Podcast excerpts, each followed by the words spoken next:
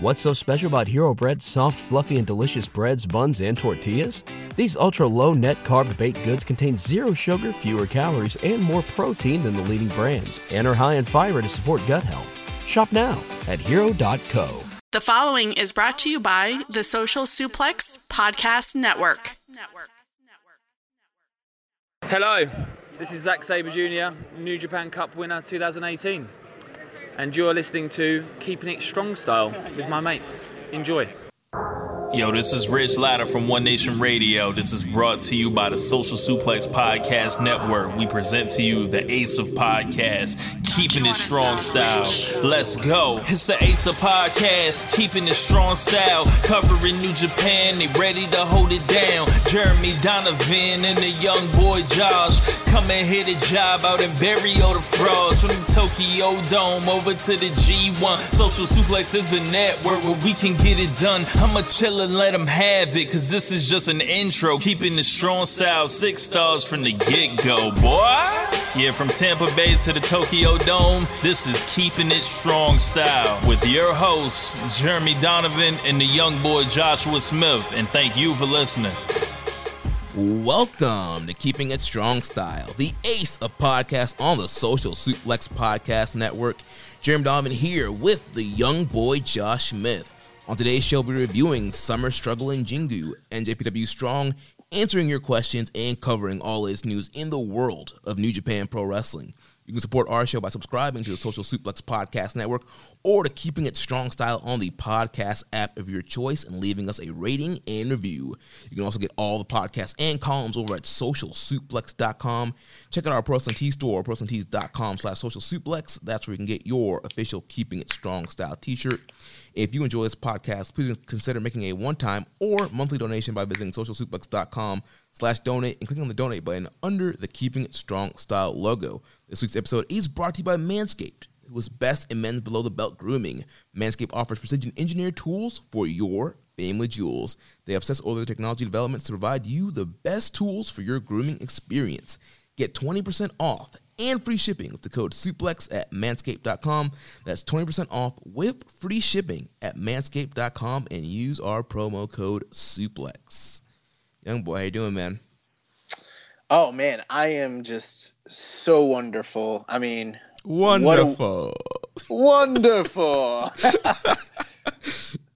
oh man, yeah. I mean, what a weekend! You know, just so many incredible shows. I mean, Big Japan, New Japan, Payback. I mean, we are really living in a renaissance era for classic wrestling. I mean, it's it's crazy. Yeah, I, I really enjoyed um, the Fiend and uh, Braun Strowman and Roman Reigns. Yo, how about last night uh, when I was in an altered state? I brought up the fact that the ring posts were different, and everyone made fun of me. I was ahead. You were, yeah. I was like, why don't they have the LED like turnbuckles up tonight? That's weird. And like main event comes around, oh, they're gonna break the ring. because they definitely dude, that's a funny thing. Like they can't break that ring if they have those LED boards and stuff. Right. And dude, got, got, got to give major props to uh, little Naitch Charles Robinson for that that bump he took over the ropes. I didn't even notice it. Did he take a big bump? Oh my gosh, he almost broke his neck like laying himself over the rope as the ring broke, as the rope, uh, the whole ring broke down. Oh wow, I have to check that back out. I mean, but yeah, uh, you know, Vince he tried to counter program Jingu Stadium, but it did not work. he did not win this war on brand supremacy. Uh, New Japan was was a stronger brand this weekend. The Sunday Night Wars. All right, man. But yeah, man, I'm uh I'm excited. Uh, we've got a you know the first time in probably nine months where we've had it. Well, I know February since February. First time since February that we've had like an actually truly great New Japan show top to bottom. So I mean, you know, um, oh not great math was it seven months? Yeah, something eight like months, yeah, something like that. So yeah, I'm I'm excited. Me too, man. It was a great show. So yeah, man, let's like not waste any more time. Let's dive into oh, it. before before we start, I'd just like to welcome all of you new listeners because it's around this time of the year that we get new new listeners, and I just want you all to know that we appreciate you uh, tuning in, checking us out, sticking with us, and uh, you're listening to the ASA podcast. You're listening to the longest running weekly episodic New Japan Pro Wrestling podcast. Oh man. Yeah, I heard I heard another New Japan podcast. It sounded like they were maybe like throwing some shade at us. I don't know. Oh, really? Yeah, I don't know. We'll, we'll talk about that off here. Talk about it. So yeah, let's talk about summer struggle in Jingu out here in Jingu Stadium, and I want to open up with a question that we got from Reddit user Viking Pain. He says, "I really like the Jingu Stadium, aesthetics. Will a summer struggle s show become a yearly thing now? Perhaps in September after the G1 and summer heat." Uh, it was around 9 degrees and humid at the show. Also, thoughts on the crowd noise app NJPW have been experimenting with. So on the show, we got big outside venue here in this big stadium event, uh, baseball field. Got the wrestlers coming out from the dugouts. We got fireworks. We got this NJPW crowd app with the noise that they tested in Korakuen and then used here in Jingu. So, young boy, what was your overall thoughts and just the look of the show and the app and all that? Uh, well, as far as the look of the show, I thought it was, you know, fabulous. I thought it was stupendous. I thought it was just tremendous. You know, um, in all seriousness, though, I thought it looked really, really good. Um, it's you know we've we've to have so many actual uh, fans in attendance at these uh, indoor shows, you know, due to the social distancing and you know limiting of you know how many bodies they get and everything of that nature. So being in an outdoor arena that's open air uh, it's still, you know, it was still social distance. It was still limited capacity, but it seemed, uh, and I don't know the ins and outs. Maybe you have the details, but it seemed like there was a lot of people there. I mean, maybe like what was that? Probably a quarter capacity is what it looked like to me. Yeah, I didn't grab the uh, the final attendance number, but it was still a good amount of people there. There's probably something close to like I don't know between five to ten thousand, something of that nature. Um, you know, which I think that it bothered some people, but I remember like for instance like Showdown at Shea or like um, the WCCW Parade of Champions when those shows were both held in open air fields and arenas. They didn't sell them out, so you could see quite a few empty, you know, spots. But they happened to be two of the largest attended shows ever in history up to that point. So they were seen as successes and having like a lively crowd. And I thought that this was a good crowd. Um, we obviously couldn't hear them because they are limiting whether the people can shout or not during these shows, which I was surprised by that. I'm not going to lie. For some reason, I kind of anticipated that them being in the open air, uh, you know, everything we know from the CDC guidelines, that it might have allowed them to allow for actual fan cheering. But um, I'm not totally opposed to what they were doing. As far as the crowd, the crowd seemed super into it, very attentive, you know, clapping, happy to be there, everything of that nature. Uh, as far as the cheering, I mean, I don't know that I was surprised with the app. I I didn't know that they had the capability to do it in other places. I sort of thought it was something that was only outfitted for Korakuen Hall specifically. So I was actually I messaged you. I was confused. I was like, "Yo, are they piping in like the audience sounds?" Because I didn't even hear any of those uh, you know, piped in cheers until like halfway through the show basically.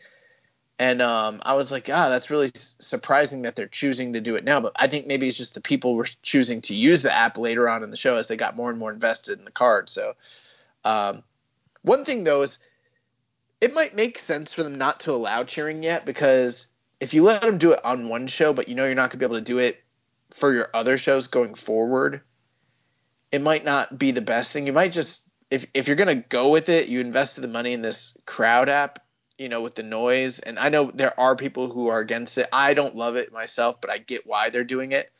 Um, it might make make more sense to just wait until you're allowed to have cheering at all your shows just point blank. I don't know.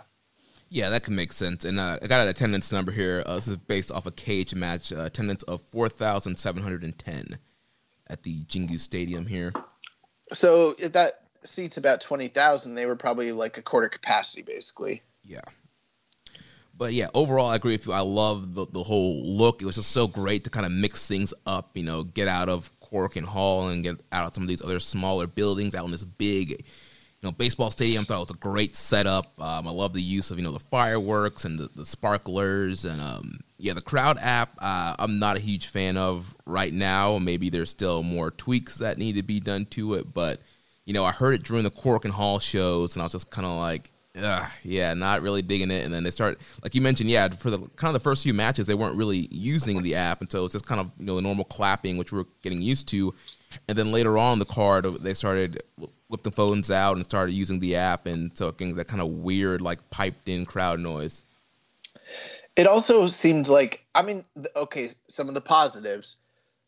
We know that they don't like certain things because they're using the booze to help the wrestlers that are getting heat, you know, get get jeered and get booze and things of that nature. So that that is kind of beneficial. I think the most startling thing for me, it's not even the artificialness of the sound, it's the uh, abruptness as to when it kicks in and then kicks off. Like there doesn't seem to be like a a ramping up. It doesn't come in subtly. It's either like ha or like boom, and then like it just drops, and then you're like, oh man, what what's going on? This match is weird. It just makes the match feel weird. Yeah, it's yeah, it's just super weird. the other thing too is like you know I'm not gonna sit here and uh, spout out that myth that gets you know spread around the internet so so often like oh the polite japanese crowds they never make noise like no nah, it's not true like go watch wrestle kingdom you know go watch naito and uh you know okada and tell me that that crowd wasn't one of the most raucous crowds you've ever heard. Um, that being said, though, they are generally um, respectful of the performers at certain periods. Like they pick and choose their times of when to cheer. And I think it's harder to kind of like bridge the gap from like when you would emotionally feel the need to cheer, um, you know, as a wrestling observer versus electing to do it from a uh, from a phone app. Like uh, I don't think it's a perfect translation. So it almost feels like the cheers are coming in at times when the fans wouldn't have normally necessarily done that, or maybe they would have, but because they weren't doing it prior to that, it just feels like kind of out of nowhere. So it doesn't have that authentic New Japan feel, even though it's right. giving the fans a voice. So I see why they're doing it, but there's also I see why people don't like it also. Yeah, I'm sure if you're if you're there, you know, first really big show in a while and you're there live and uh, you're, getting, you're getting caught up in the atmosphere, you're getting caught up in the matches, you might forget to pull your phone out or you pull it out too late and kind of thing. And so, yeah, but I don't, I don't know. I guess, um, it's just one of those things we're gonna have to live with. I, I, I will say I thought that the crowds were worse when they were just clapping. So at least there's that. I don't like this thing, but when it was just the clapping, that that was a step down from what this is. And this is better than like say what WWE is doing, where they're just artificially putting sound in, and there's no impetus as to why, aside from their own uh, inclination. So right. Well, let's uh, talk about this card here. So we'll start from the opening match here. So we had the heel master Yoshinobu Kanemaru defeating the Grandmaster Master Wato, seven minutes and thirty-one seconds. You sure that you sure about that? you sure that this man's a Grandmaster? Well, because uh, I think it was a couple weeks ago when I started telling you, I don't know, man. I don't. I'm not feeling it so much. This man's looking a little green, a little rusty. Yes, you you were definitely ahead in that situation. you know, uh, we we had kind of well, I know I, I jumped on the Wato bandwagon earlier on. You know, he he was out here doing tornillos and uh, spiral taps. I was like, all right, sign me up. This is this looks great.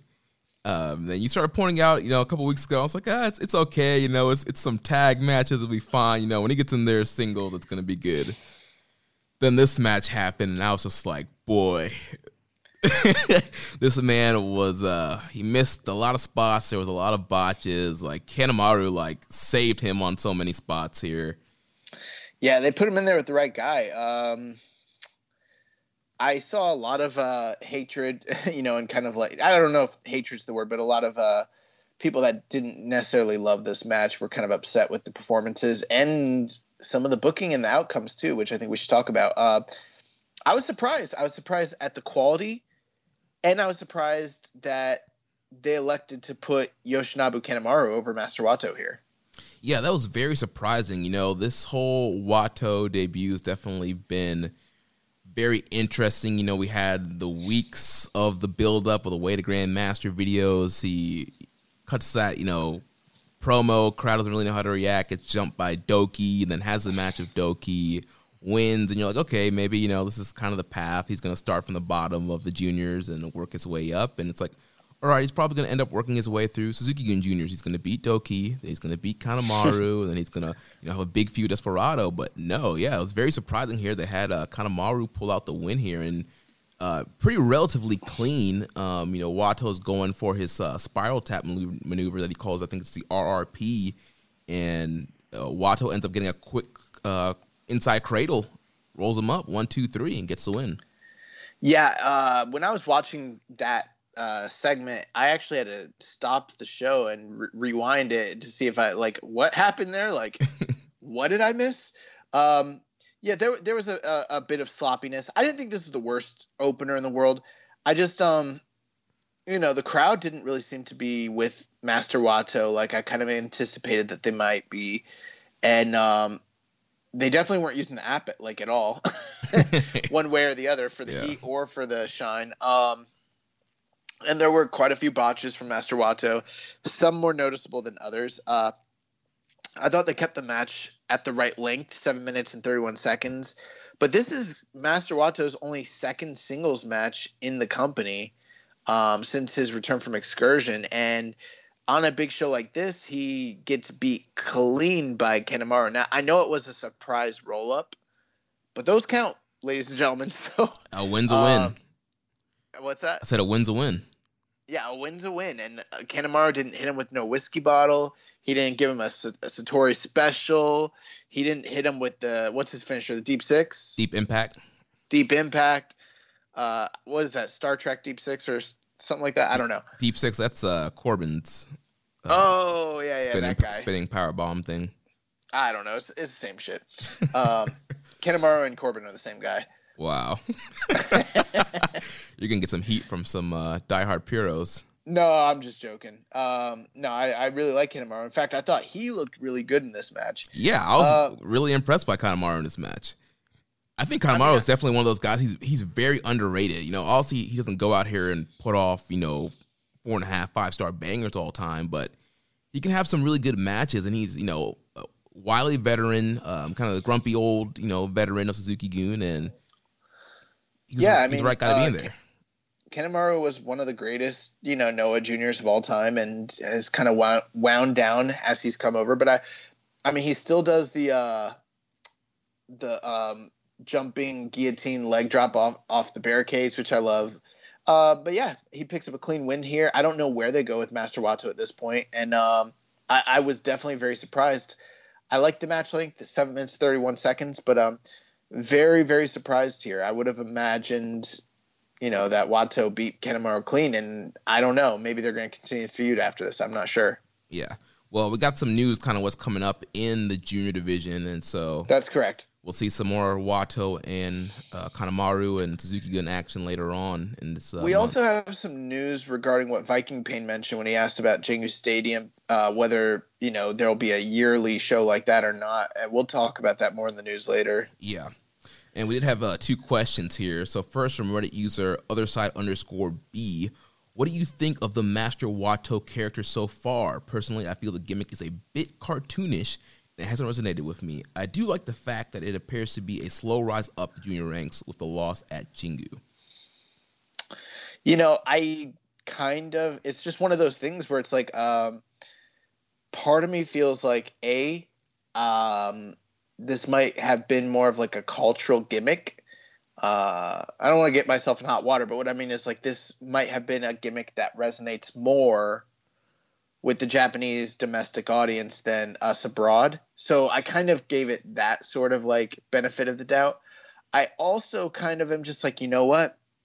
At the end of the day, it's still Gedo, Gedo's booking, and this is kind of before he did all the bullshit this year that I haven't agreed with.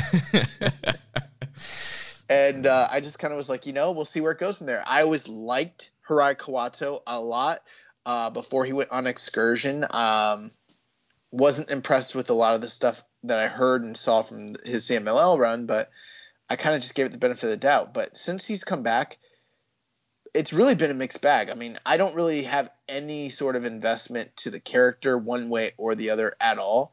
It's more so the in ring, and the in ring is, I don't know, it's unbalanced. There are times where he shows real great athleticism and and technical prowess. And then other times where like it seems like he's still learning how to wrestle and he's been doing this for since before this podcast started like years and years. So like i i'm kind of at a loss a little bit.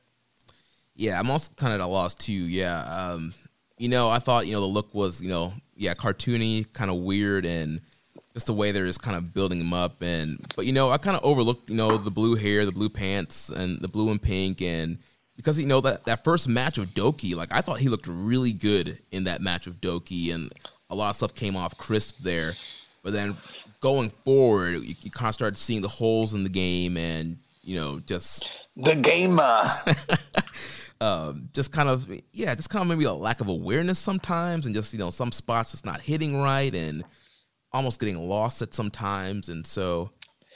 I, I think for me, what's even more baffling is the booking here. Anytime someone has gotten this kind of acclaim before they return from an excursion with all these vignettes and special treatment, it always results in something big. Now, I'm not saying that that can't happen or won't happen down the road because we don't know. I don't know what the booking is long term, but when you look at the day to day booking style of Gedo and you see a guy that gets brought in and he's not only taking like not only losing uh, in these multi-man matches but taking the falls or tapping out himself uh, kind of tells and and especially in like two on two tag matches where he's the designated pin eater for a guy like say Tenzan which like it, historically does make sense because he's the junior but Tenzan's also a dad and he's he's this new you know fresh young bright-eyed guy that they brought in and you kind of think they're going to give him the Hiromu treatment or a El Phantasmo treatment based on the vignettes and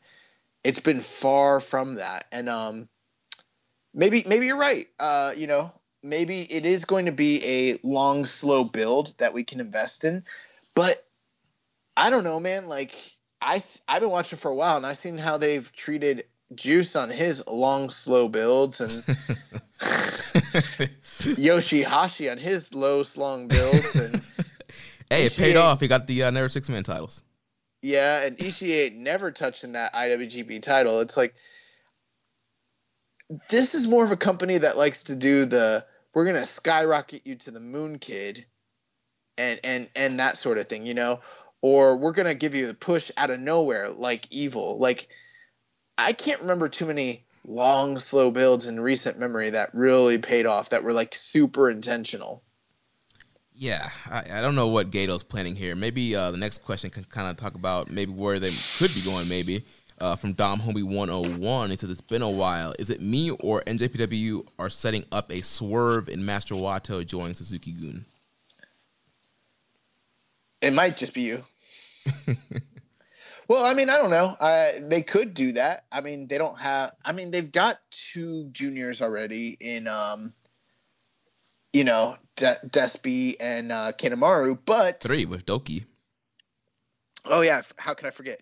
and you know they and anytime Taka wants to return, I mean he he's not on the roster right now, but like just this past year, those guys went to go work at Just Tap Out, and uh, is very clear that he's still an extended member of, of you know the that group. Um, but at the same time, I mean, unless they really plan to go, for me, it almost feels like they're planning to turn um, Desperado heavyweight at some point. Maybe not now, but he's filling out in his frame, s- sort of similar to like how Taichi was. Um, and then you kind of look at the other guys. Kanemaru's aging. Douki is a lot better than people gave him credit for last year, but he's never going to be a top junior. Maybe they do have an open spot for like a junior ace sort of role within that group that we are not even seeing, and maybe he could fill it. But I'd rather see Ren Narita do that. So Yeah, I mean, we've talked about for years like how great like Narita would fit into Suzuki Gun. Um, and so yeah, I don't know. I mean, that could be interesting. Yeah, you know, he gets kind of frustrated with you know being this grand ma- trying to be a grandmaster and trying to listen to Tenzan and and then eventually maybe just kind of snaps and just ends up going with Suzuki and joining Suzuki Gun. I mean, it could happen. Crazier things have happened, but I'm not sure that's the direction they're going. I don't know, but like it's sort of like if you get beat, if you're if you're getting your ass beat by the group and then you join them, doesn't that make you a hoe? Like, you know, it's like it's like uh, Big Show went back in 1996. Like Hogan clanked him in the head with the belt, took his title, and then they beat his ass every week and like spray painted him, put yellow down his back, and then one week he's just with them, and they're like, "Swerve, bro." hey, you can't like- beat him, join him. Dude, they beat your ass every week. They took your belt, and now you're a mid carder. What the fuck? so I don't know. Maybe Yeah, we'll see what this happens. this is a, it's a it's a weird year. Yeah, hey, yeah, dude. It, it, it's 2020. Evil was the IWGP champion. Anything could happen. So, uh, take us to the next matchup here. Uh, uh, the next week or the next match we have here, um, we have the long-awaited, illustrious, very prestigious New Japan Pro Wrestling King of Pro Wrestling title, provisional, lineal title tournament final four-way match between El Desperado, Kazuchika Okada, Toru Yano, and Sanada. All right. So before we talk about this actual match, uh, you know, clearly we didn't talk about the Korakuen Hall show. So just maybe just a quick some. Oh, do we have to talk about those two shows? No, no, just just a quick thoughts on the KOPW matches that led to this. So Okay. Yeah, I hadn't even thought of that. I was, dude, I've, I've had a lot of thoughts about those shows, but like so much has happened since then. I kind of forgot. Um, so yeah. So Okay. we had Well- uh, uh, congratulations to you and I, where we both predicted accurately the the final four lineup of this tournament. yeah, yeah. We were dude. We predicted a lot of stuff right on this show. Yeah, we did. Uh, we didn't get the results of these two matches accurate, but still. Um, yeah, I mean, as far as the the four, and I'll just go real quick. I I actually really liked Desperado and Kojima overall, but at 15 minutes for them to do the fuck finish that they ended up doing, it just kind of seemed like what's the point here? And it, uh, I think in the minds of a lot of fans, just brought the match way way down, and it didn't help Desperado because he got left laying. Kojima looks like a badass, but still loses, and it's like, why would why would I even hope to think that Desperado should win this in any respect? And also, why did you waste our time making this match 15 minutes when it could have easily been a six or seven minute match? I mean, if you guys were going to do what you did there, so it just seemed overbooked. Um, a lot of people liked the Sho Sanada match. I did not. I thought it was boring, and this is coming from someone who loves technical catch as catch, you know, grapple fuck style wrestling. I love World of Sport. I love that sort of style, and I didn't think that they were doing a very good job of it all. I liked their match from New Japan Cup even better than this one. Uh, Dave gave it four stars. I think that's ludicrous. I would have gone maybe three max. what on the New Japan Cup match?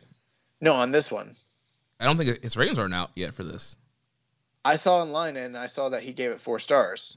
Was that, or maybe that's the other match from before? I don't know. Yeah, because uh, newsletter this week that came out didn't have the ratings in it. So his Well, rate- you know, I'd be I'd be messing around on cage match and not always paying attention. So maybe it was the match from earlier in the year. I don't know. Yeah. Um, but yeah, I didn't love that match at all. I also thought it kind of sucked because Sho was trying so desperately to go for his armbar, and they're not letting him get his armbar over. Like it's good enough to beat like you know losers, but it's not a good, it's not a uh, strong enough weapon to beat a guy like Sanada. So that's cool, whatever. so Sanada moves on. Um, Toru Yano, uh, I actually thought that the Toru Yano Bushi match was probably the most enjoyable of all the matches for me, just because it was short. It was exactly what I expected. It was funny. Um, it didn't overstay its welcome. It was just a comedy match, and Toru Yano uses his wiles to get past a crafty Bushi, which was fine. And then Okada against um, Yujiro and Gedo and Jado. I would say it's the worst match of the year. Uh, but it's not. It's the second worst match of the year because Okada and Gedo already did that earlier. yeah. During the New Japan Cup, so this is the second worst match of the year, and it, they both involve Okada and they both involve Gedo. So I'll leave it at that. Yeah, and my thoughts real quick. Um, I did enjoy the Desperado Kojima match. Um, I didn't like you, you. You did or did not? I did for the most part. I didn't like the fact that it went that long with that finish, but I actually did kind of like the finish in the fact that Desperado kind of baited Kojima into using the lariat to kind of get the win, and in a way, kind of you know being a dastardly heel, kind of outsmarting Kojima. But to your point, Desperado doesn't didn't come off looking strong based off of that. Um, moving on to uh, Yano and Bushi, like you said, short match, kind of like what we were expecting. Some comedy. Um, you had some quick near falls and didn't extend its welcome. Yano gets a win there. Um, Sanada and Sho. Um, also, I was not really a big fan of that match as well. Uh, it was just uh, it just felt really slow. I think the lack of cr- uh, crowd, like energy and noise into it, definitely didn't help at all. So just kind of this quiet, slow, boring grappling match. These dudes trying to work holes and yeah, I wasn't ultimately a big fan of that. And then you mentioned Okada against Jado, Gedo, and Yujiro, second worst match of the year. I never want to see Okada in the ring with Yujiro, Gedo, and Jado ever again. Uh, but knowing our luck, it probably will be happening on these New Japan Road shows coming up. But yeah, clearly it was obviously it was obvious that Okada was going to get the win regardless of the stipulation and, and move on. So, so uh, one thing I could be wrong here, but I'm looking at Cage Match, and uh, I don't know. Maybe they don't verify these Wrestling Observer newsletter ratings, but for some reason they've got four stars on Sanada Sho for Dave's rating there. Okay. I don't know if he said it on maybe the air or something. Gotcha. Yeah. I knew. I know I'm not crazy, but maybe that'll get adjusted. We'll see. But yeah, so let's uh, actually talk about this uh, four way match here. So, what do you think? I don't know, man. It just seemed, uh, you know, you, you hear like every time I think about like James Boyd and uh, we'll be in the group chats and like someone writes something stupid and he's like, "Man, why y'all playing on my damn phone?" That's what I was like here. I was like, "Man, why y'all playing on my damn card right now?" Like, this is a waste of my time, a waste of your time. Um, I don't know, man. We like it, it's whatever. It was a seven minute match. There was was there anything notable to you? Did you find anything notable aside from the outcome?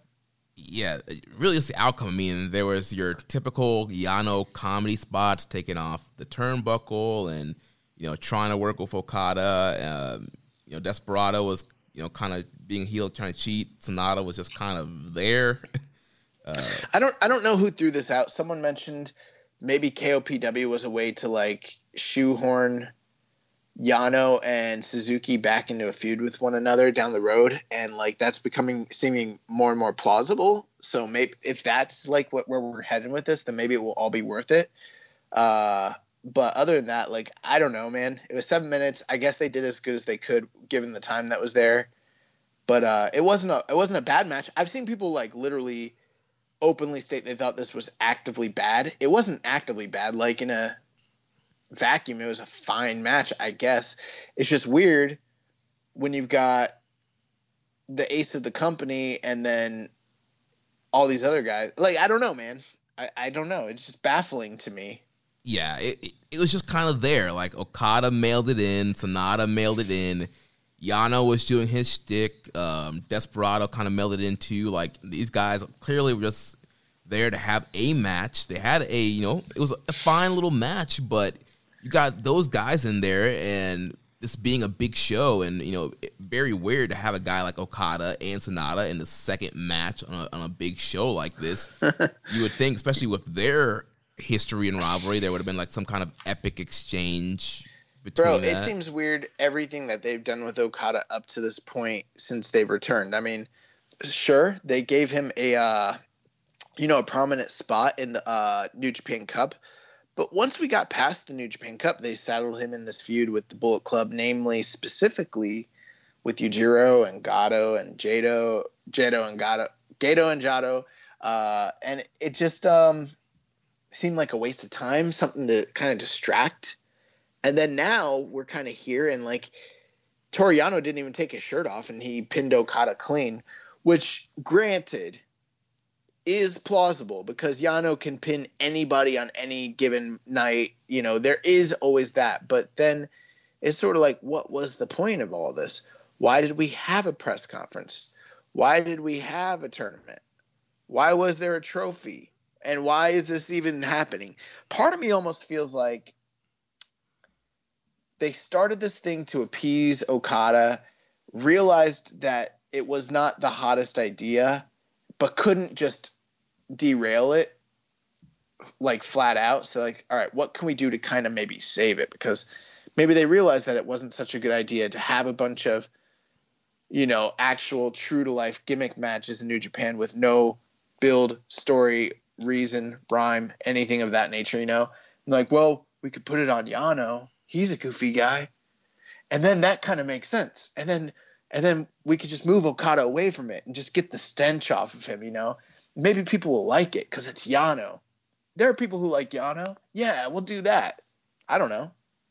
I don't know. I feel like maybe Yano was in backstage one day. I was like, "Hey, Okada, man, I, I kind of want to do some gimmick matches. Can you uh throw this, throw this idea, pitch it, pitch it to Gedo. say, say, it's your idea, so I can you know be fun and goofy and uh get get this new gimmick over." So we have two totally de- deferring opinions. I think that this was uh, an audible that was called last minute because they saw the error of their ways. You think that this was deep within the works, way from the outset. Like Yano's the real mastermind all along, and like yep. Okada's been his pawn. Yo, you saw how happy that man was when he won that. it, it, it's whatever, man. It's whatever. Yeah. And you know what? That probably means in the in we're probably gonna get Yano and Okada in the G1 again, and we'll get a, a match where Yano almost pins Okada a million times before Okada puts him in that shitty money clip. You know, yeah, the the money clip, and sits him on his ass and makes him tap.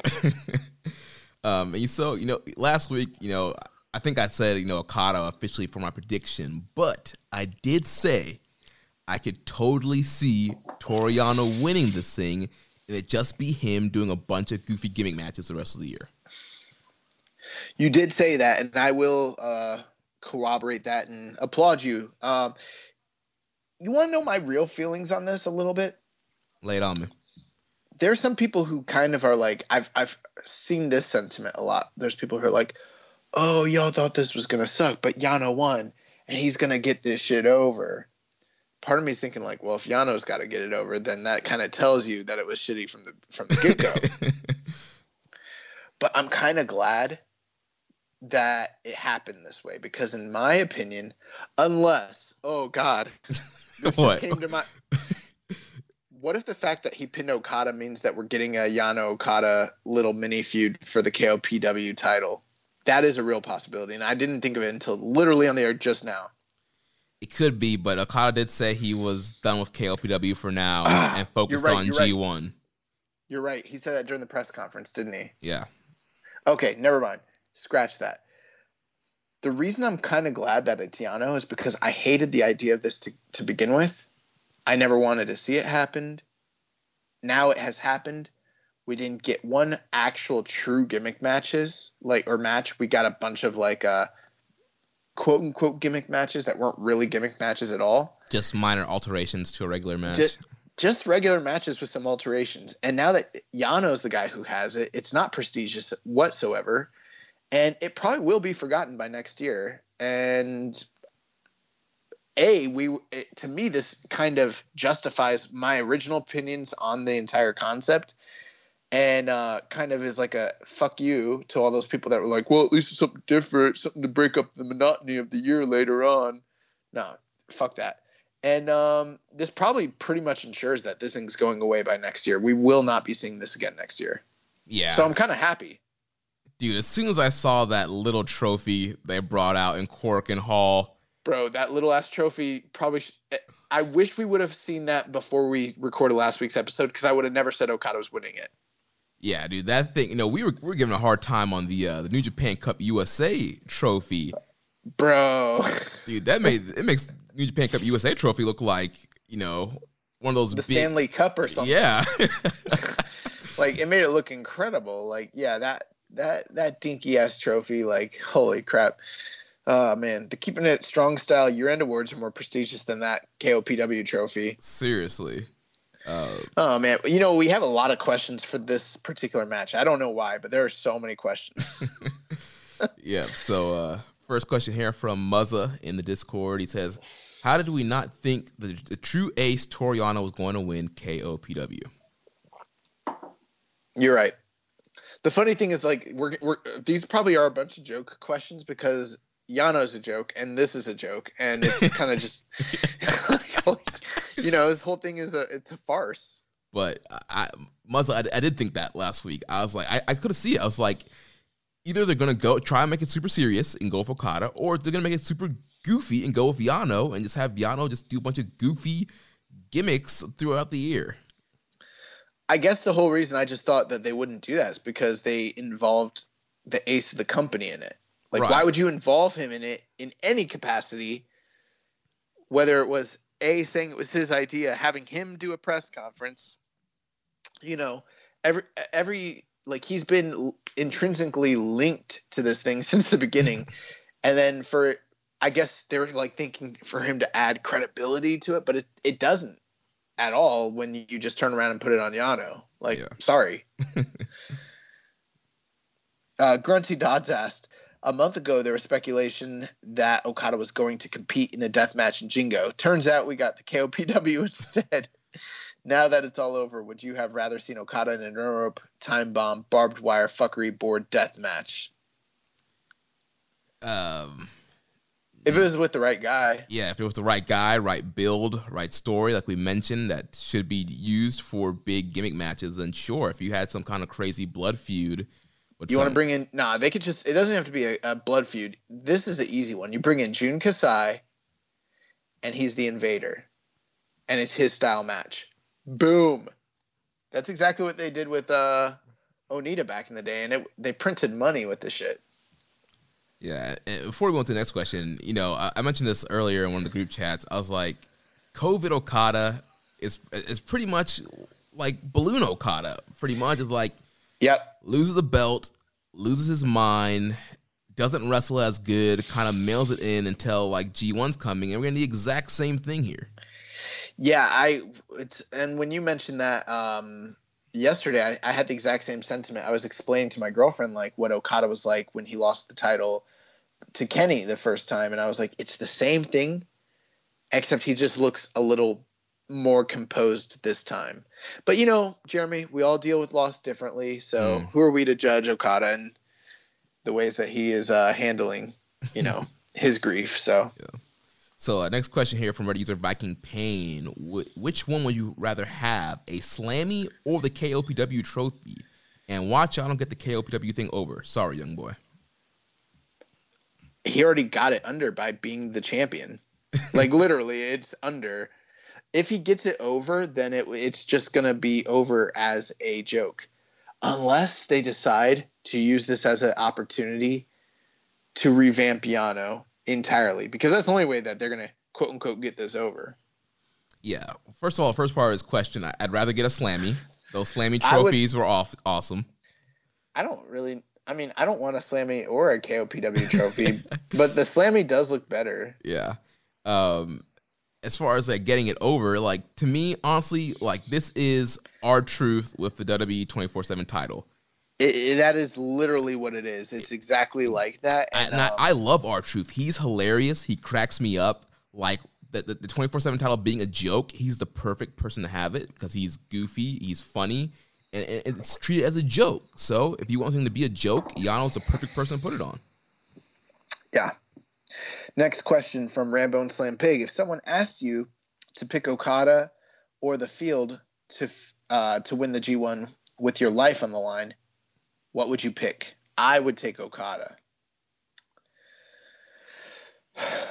I mean, so I've got to take the entire field or Okada. I'm taking the entire field. Yeah, I would go with that. Also, I'm not. Obviously, I mean, you can never count Okada out and winning. They could easily have him win and main event the dome again. But um, I don't know. I'm just not confident that he's winning. So I, I think there's a better percentage chance of taking the field. I mean, at this point, I don't really know who's even going to be in the G1. I think we have a pretty good idea, obviously, but um, we don't really know. And you know, I I think the biggest thing is just like I'm an odds guy, I'm a numbers guy, and I'm like, you want me to pick the one out of 20 versus the other 19? Like, no, fuck that. I'm gonna take the other 19. and uh, you know, and if my life's on the line, I'm taking the 19 over the one. Right. Those seem like better odds. yeah. uh, let's see here. Next question from Reddit user psan91. With Yano winning KOPW 2020, does that make it the comedy belt status like the 24 7 belt in WWE? Also, if Okada not winning KOPW 2020 as many predicted, what do you think is next for him? I was thinking he wins the G1 and goes to face Naito at Wrestle Kingdom 15, only with the roles reversed as Okada will be the challenger, this time Naito the champion. Um, that's not a terrible theory. Um, I, we already kind of mentioned it. I do think it makes this belt comedic. Now, they have the option at this point between now and the end of the year. If they want to not make it comedic, they can maybe have someone serious win it. But keep in mind, I mean, we've got what we're in September this month, and Oct- going into October is going to be the whole G1, right? Basically. Yeah, G1 climax is a month. Yeah, September 19th to October 18th, 19th, something like that. Okay, so maybe you get if if you're talking about one big monthly show hypothetically for the rest of the year, maybe one in October, November, December. You're talking about maybe tops 3 big matches before the title the provisional title is awarded to the true you know, annual champion. Um so I mean, how serious? What what can they do with three matches between now and then? You know. Yeah, and you you know with you know Yano being the the trophy thief that he is, I think it's gonna be one of those things where it's like, all right, you won it for 2020, it resets for 2021. He's gonna be like, nah, and just keep stealing it for himself, and then it goes away. I think it'll be something that like come January like sixth, no one will remember it. uh, as far as uh, the Okada thing, I don't think that's a terrible idea, especially given the current circumstances with COVID and everything. But it it really depends on who's in the G1 and who's the champion going into Tokyo Dome. But you know, they already did three Tokyo Dome main events with Naito and Okada. I think a fourth is unlikely. I mean, Okada won the first two. Naito finally overcame him on the third one. Like, does Okada really need to get that comeuppance right now? I mean, I don't know. Yeah. I guess we'll see. I do think it's an interesting story with the roles reversed. But yeah, I don't know if you want to, unless you just want Naito to beat him in the dome as the champion. Well, let's talk about this. What matches have happened if Naito hypothetically is the champion, and he might not he might lose it after the G1. but let's say he's the champion going into dome season. I mean, who has he never fought for the title before? Or just in general, who's who's he not fought? Uh, like in the last two years. I mean, almost everybody in the field he's pretty much fought. Except the only guy Tanahashi. He hasn't fought Tanahashi recently. And he hasn't fought Will Ospreay. Yeah. But he's fought everybody else. So if I'm just guessing based off of New Japan history, I would say it's probably, and I'm just basing this off history. This isn't my official opinion or pick. Um, has he fought Sanada recently? Not really. Uh, no, I can't remember. I usually like to pick somebody to win the G1 that the champion hasn't fought recently. That's a protected match, and I, I think the Tanahashi match might actually be a good pick. I think Ospreay might be a good pick. Yeah, two good options there. Those would be two good uh, main events there for the dome. I know some people are saying Shingo, and that is possible. I mean, they they did, but they did fight in the G1 last year. Yeah, I mean, as of right now, Shingo is still my way too early pick to to win the G1. Obviously, I will make a an educated pick once the blocks and participants are revealed. Yeah. Um, next question from Chris underscore Ertz. He said, according to Okada post match, he is done with KOPW and is focused on the G1. Was this always just a way to freshen up Yano's usual act while giving Okada something to keep him occupied till the G1? We either love or hate Yano, and the same can be said about the whole KOPW title. Um, my answer is we don't really know, but if I had to guess, it could it could have been that, or they audibled at the last second when they realized that this thing was kind of shit. Yeah, I mean, I think with Okada, something I want to mention. Part of this just could be just his body is really banged up.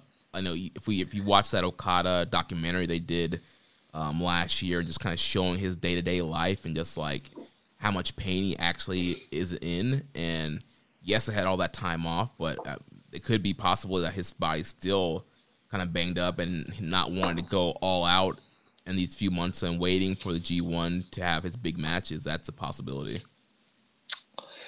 Yeah, I mean, then I don't know. Have a faction warfare. you know, I don't know. Suzuki is able to do it. I don't know. Or just uh, lose your smile and just wait till the G1 starts to come back. Yeah, why can't they write somebody off like they write Okada off like you guys wrote Cody off? You know, send that man away for a little bit and then let him come back with um you know with the vengeance. How often can you ever remember Okada looking weak? Like in like a match or like no outside of a match, like in a post angle attack or something. Yeah, it's like I'm trying to think of it, and like I feel like the only person that's really like gotten the better of him in the last few years is like Jay White. Yeah, maybe Suzuki with that the Royal, the build to the Royal Quest match. Maybe, yeah. Very rarely does this guy look weak. Weak. I wish someone would like fuck him up real bad, like kind of like what they did with Cody, and then have him go away. And then maybe he comes back with some vengeance. Gedo likes to do the Southern booking. Book some Southern shit, man. I don't know. Uh, next question here from Dan Coffin. He says, "What gimmick matches do you want to see Yano compete in as KOPW, and who should he defend against?" Oh God, I don't care. All I got. I, I, I hate that Dan wasted his time asking this question because Dan's such he's a good friend of ours, but uh. yeah, I mean, like we mentioned, this thing is total. It's a total joke now. So obviously, like Yano and Taguchi, you can do another Yano and Bushi match. Uh,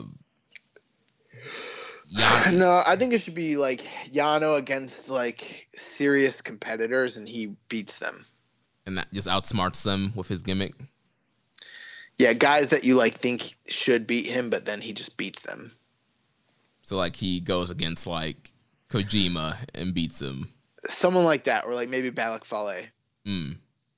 And I don't want to watch that match, but I'm just saying someone like that, like someone who you think should absolutely fuck up Yano, and then Yano get like beats them, and then it's hilarious.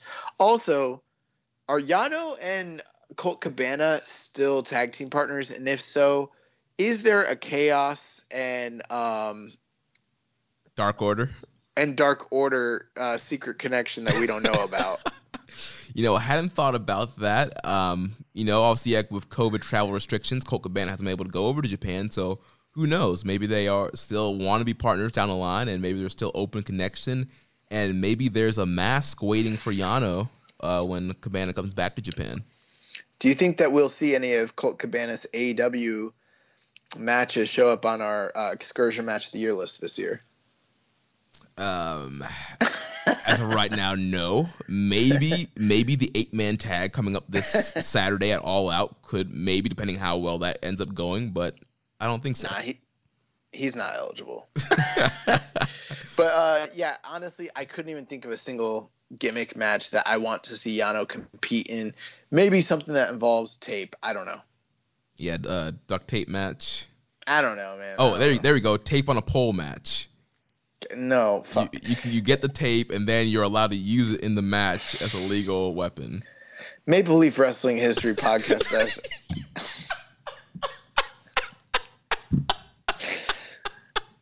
ML at MLW MLW History Pod says, "Is it fair to say Okada can claim the distinction of having wrestled in one of the greatest matches in New Japan history, and now one of the worst as well? I think that his three-on-one match was even worse than his purposefully bad Wrestle Kingdom six match. And uh, yeah, I think that was really, really terrible. I here's a controversial take. Okada is not eligible to be wrestler of the year right now. Dude, I, am glad you said that. I was thinking about that the other day when, when I was driving. I was like, just thinking, because you know, we were, we started talking about some of the award stuff, and I was just thinking, like, who do I come out? You know, who's going to be in our wrestler of the year? And I was listening to Observer Radio, and they're talking about the great year Suzuki had. I'm like, yeah, Suzuki's a candidate. Bro, you and I've been talking about that off air, though. Yeah, and then I was thinking, oh man, like Okada's not not like yeah, he had that awesome, you know, Tokyo Dome match. Two two back to back, you know, five star matches, but that ain't gonna cut it for the whole year. Bro, he had an incredible two Tokyo Dome matches. He had a pretty I think I liked it at the time, but like overall, it's not anything memorable or it's pretty lackluster. The match with him and Taichi. And then after that, you go to COVID he had what I would consider a failure of a New Japan Cup. He had the one match with Hiromu, which I think under delivered, in my opinion. It was still a good match, but under delivered, and he hasn't done shit since then. And uh, you can't live. Hey, you had two of the best matches of the year. Perfect, incredible, but um, it's not enough. And uh, like he's not going to be anywhere near like the observer Wrestler of the Year awards, like nowhere near it. Like he's not touching. When was the last time that like because you would say like Kazuchika Okada couldn't touch like a WWE champion when it came to like a you know year end awards, but like he's not touching Drew McIntyre. Yeah. He's not touching Jon Moxley. Like he's not touching Adam Cole, and it's fucking crazy. Um, you know, and and and you know what? Like I don't I don't know. We'll see. I like I, I feel more strongly about Okada not being in the runnings than say Naito, but I don't know if Naito is either. Like the top two guys clearly are like Shingo and Hiromu. Yeah, and then after that Suzuki. Suzuki's up there. Will probably would have been, but he hasn't been around. Yeah. Ishii's got to be up there. Definitely, yeah. Hiro- oh, yeah, you said Hiromu already. Um, yeah, those are, those are your top four guys. I mean, uh, people are going to need some stellar G1 performances to uh, raise their stock this year. Yeah, you can't write anybody. Yeah, we sound so stupid. You can't write anybody off before a G1 comes around. But um, not to okay. I'm I'm so far off topic. Just to answer your question, like yes, he's been in one of the worst matches of. I don't know if I'd say in New Japan ever, but it was really. He's in two really, really, really bad matches this year. So yeah, not not looking good on the resume. Let's right. move on to yeah. the third match of the night. Yeah, we spent way too much time on KOPW. now this is where the card really started picking up and uh, business started to pick up here with the never open weight title match. We had the King Minoru Suzuki defeat the Dragon Shingo Takagi, 14 minutes 51, 56 seconds. Um, really great match yeah, this was an awesome match. I love this match. Um, I definitely think you know you mentioned last week good call of feeling like these guys could potentially not you know throw out like a match of the year contender and save stuff down the line potentially for a G1 match or just a few down the line. And I definitely feel that was the case. It was still it was a great match, but I definitely feel like there's there was a, a whole other level that they held off on. But besides that, it was still a great matchup and it's kind of a great story here of Shingo trying to have to beat um, Suzuki and just you know Suzuki kind of came in as a brute in this match and the whole kind of build up like uh, Suzuki was kind of beating up Shingo and leaving Shingo laying a lot of times and um, just kind of you know turning up the full sadistic and strong style um, nature of Suzuki. Yeah, there. Um, this this match was it, it it's pretty funny. I was watching this match with my girlfriend, and she was very excited for it because these are two of her favorite wrestlers on in New Japan or just in general at all. And uh, we're watching it, and she's pretty familiar with both of their work. And like, we're probably like five minutes in, six minutes in, and she's like, "This is okay, but it's not great." And I was like, "Shh, can you just can you just let them have their match?" Like, Let it breathe. like, give it give it time. This is New Japan. Like, it, it's gonna get there. Just they're telling a story, okay? and um, and then by the end of it, she's like, "Wow, that was really great." And I was like, "Yeah, it was really great." And um, I thought Suzuki and Takagi had a great match. Uh, I agree with you. I didn't think that this was. It's funny. I listened to Observer today uh, when he talked about this, and he was like, "Not quite a match of the year, but right underneath it." I disagree, personally. Um, I think this is in that four to four and a quarter range, and I think when something's in four to four to four and a quarter range, it can't be anywhere close to match of the year. Um, I just think a lot of wrestling fans are so starved for good wrestling that they're willing to like throw accolades on shit that's like you know above you know the the the other quality wrestling that we're getting out there but um I liked this match a lot. I thought it was easily the match of the night. I thought these guys worked really hard. I think they've got a better match in them, and I was definitely biting on a lot of the um the action here. The funny thing is, like, there weren't like a lot of kickouts. It wasn't this wasn't a match where you saw like bombs and then kickouts and then bombs and kickouts and near falls. This was just kind of a war. These guys these guys were going in there, throwing everything they had, and then once Suzuki hit Shingo with that gotch, you know, I think there's some people who probably thought Shingo was kicking out, but it for I- people that are in the know, it's like you know that he's not kicking out once he gets hit with gotch. When he when he pointed up to the sky, lifted that man up, dropped him on his dome, I was like, "That's it. Suzuki's Yeah, won like- this." I was like, who the fuck is he pointing at? but uh, it doesn't matter who it was because whoever it was, they gave him the strength. he was pointing to to- Karl Gotch That might be. for the Gotch style power driver. Seriously. I know. I'm just laughing because I didn't think of that. oh my god. Yeah, he he. uh It's funny because you know you've got Shingo who's like a Dragon Gate guy, and then you got Minoru Suzuki who's like this. uh I mean, I guess he's a New Japan guy, but also like shoot style. And um Suzuki is like, oh yeah, you want to talk to me about flips and the speed style? You want to talk about talk to me about T2P? All right, fuck that. Take hold the scotch lay down. We we're in my house. This is Jingu. I'm the king, and the real king of pro wrestling regains the never open weight title for the second time in his career. Yeah, yeah, and I, I the thing I love about this match, like you mentioned, it, it wasn't like the big move, kick out kind of thing, but it was a lot of great counters. Um, you know, Suzuki going for that sleeper the whole time, and Shingo having to fight out the sleeper and counter out of that, having to counter out the Gotch. Um, Suzuki several times countered out of the last of the Dragon, and there's just a lot, a lot of great back and forth counters like that. Uh, Suzuki busting up the drop kick. I love Suzuki's drop kick because it I- I comes out of it. nowhere and he just levels the guy. It was awesome. Uh, watching that with my girlfriend, uh, when she saw it happen, I was like, "Oh, I love his drop kick." She's like, "That wasn't a drop kick. He just ran and kicked him. he like barely left the air." I was like, "Yeah, it's like super violent and vicious. It's Yeah, it's awesome." She's like, "She's like, it's not as good as Okada's." I was like, "It's better." and, and of course we got the uh, you know the the junkyard dog uh, headbutt style spot there. Uh, I, I saw people really criticizing this, and you know, I only saw this match once. I didn't really think that they were that hard because it's in the open air and you can't hear the sound. I sort of thought they were hitting their thumbs or their hands, but so everyone who saw it ha- is saying that they hit head to head very, very hard. so I don't think that spot they were hitting very hard, but there were some other spots where they were headbutting, and Suzuki did. I heard the clunk. Suzuki hit, hit like a shoot headbutt on this man. You, all you heard was that Okay. clunk, and it like echoed throughout the stadium. I was like, gosh, why are we doing this? Right. Yeah, I agree with you. So, um, I mean, yeah, absolutely. Uh, oh, one one really big kick out. Uh, Shingo did hit Suzuki with the Made in Japan, Right, point, yeah. which was pretty cool. Mhm. But um, yeah, man, this match was just uh, these guys went out there, they threw down.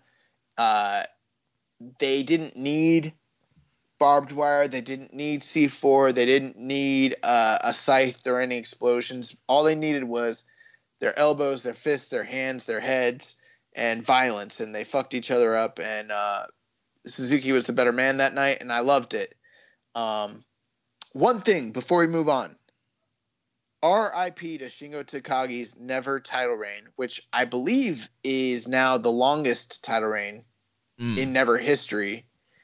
And uh, I I heard this past uh, maybe week or so on One Nation Radio, Rich Latta, who vehemently dislikes Cody Rhodes, but was still able to unbiasedly pay tribute to him as having one of the best title reigns in all of wrestling in uh, 2020. Well, I'd like to counter that with let's talk about Shingo. The Dragon. uh, this man uh, took that title off of um, Hiroki Goto February 1st, new beginning in one of the you know most violent matches of the year. Uh, he followed that performance up with a title defense at New Japan Road in February against Tomohiro Ishii in a match that was even better than the match with Goto. Uh, and if you haven't seen that post match with Ishii, you need to go back and rewatch it. It's just incredible. Um, comes back and has two defenses in July one against Sho, one against Desperado, both stellar. All of these matches around the four star or more rating, and then finally his title defense at Jingu against Minoru Suzuki. And so you're talking about five big matches, great competitors, great storytelling. Uh, that Shingo pretty much elevating the Never title, being like the number two title in the company at this point in time. Um, I mean, what Cody's title reign did in terms of story and build and prestige, um, Shingo kind of eclipsed that with straight up having wars and match quality and just making himself a dominant presence in the company. Yeah. So uh, we had a question here from our buddy. Oh, and I and I'd like to say I think it's the best title reign in wrestling this year. Yeah, I would. I have to agree. Match quality wise, yeah, elevation wise of the title. Yeah. Yeah. Uh, so a question here from our buddy Kevin Crawford in Georgia. He says, uh, "Who would you like most? Who would you most like to see challenge Suzuki for the Never title?" Yano. oh my gosh. uh, who is somebody that you'd like to see? I mean, I mean, bro, I'm I'm always down to see Tomohiro Ishii and him yeah, fight. Yeah, him and Ishii, Shingo rematch, uh, him and Goto run it again. Uh, bro, I they're not gonna do it, but I mean, I don't mind. I wouldn't mind seeing him and Nagata run it back. Oh yeah, do that one more again. Um, dude, him and Kojima. oh shit, yeah, bro. There's a lot you could do here. Um, you know, I, I didn't like Suzuki's first title run very much. I, I loved when he dropped the title to Goto, but everything leading up to it, he was having all those really terrible bull rope death matches, and they were just and and and um, he was having those terrible lumberjack matches. Like that sucked. But uh, hopefully this one's better than the last one. So. Yeah. So uh, take us to the uh, next matchup here. So, uh, fourth match of the night, and interesting. We only had six matches this night, which like I knew that going in, but then once it happened, I was like, man, it shows like breezing by, which was kind of nice. But uh, yeah. uh, we got the long-awaited, anticipated IWGP Junior Heavyweight Title match. The champion Hiromu Takahashi defending against the challenger Taiji Ishimori. Yes, I freaking love this match. I thought this was a great matchup. Uh, clearly, you know, going in, the story here was Hiromu's injured shoulder. Um, you know, did the whole angle where he missed a um, few of the dates on the Summer Struggle tour. Um, you know, with Taiji forcing him to tap out with the yes lock, taking him off the tour. Then he came back and obviously coming into this match with a taped up shoulder.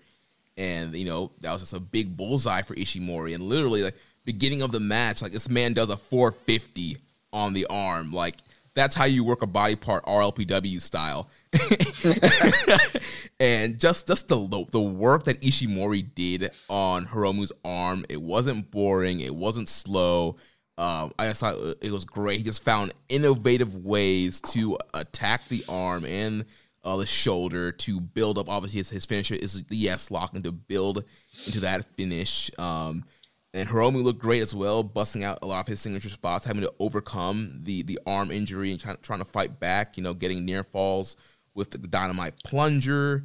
Um, he he gets a time bomb for a near fall. But and, and the great story there, it's like his shoulder is not hundred percent. So you know, time bomb one didn't work, so he, he tries to go for time bomb two, and uh, Ishimori is able to counter that. And then I, I just love that sequence there where Ishimori he does this inverted bloody cross that targets the arm, and then he goes into the yes lock.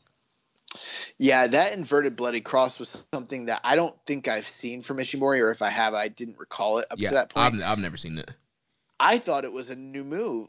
I mean, in a, in a sense, it was, but I almost thought like he was debuting a new like maybe even finisher. I was like, oh fuck, did he just finish him?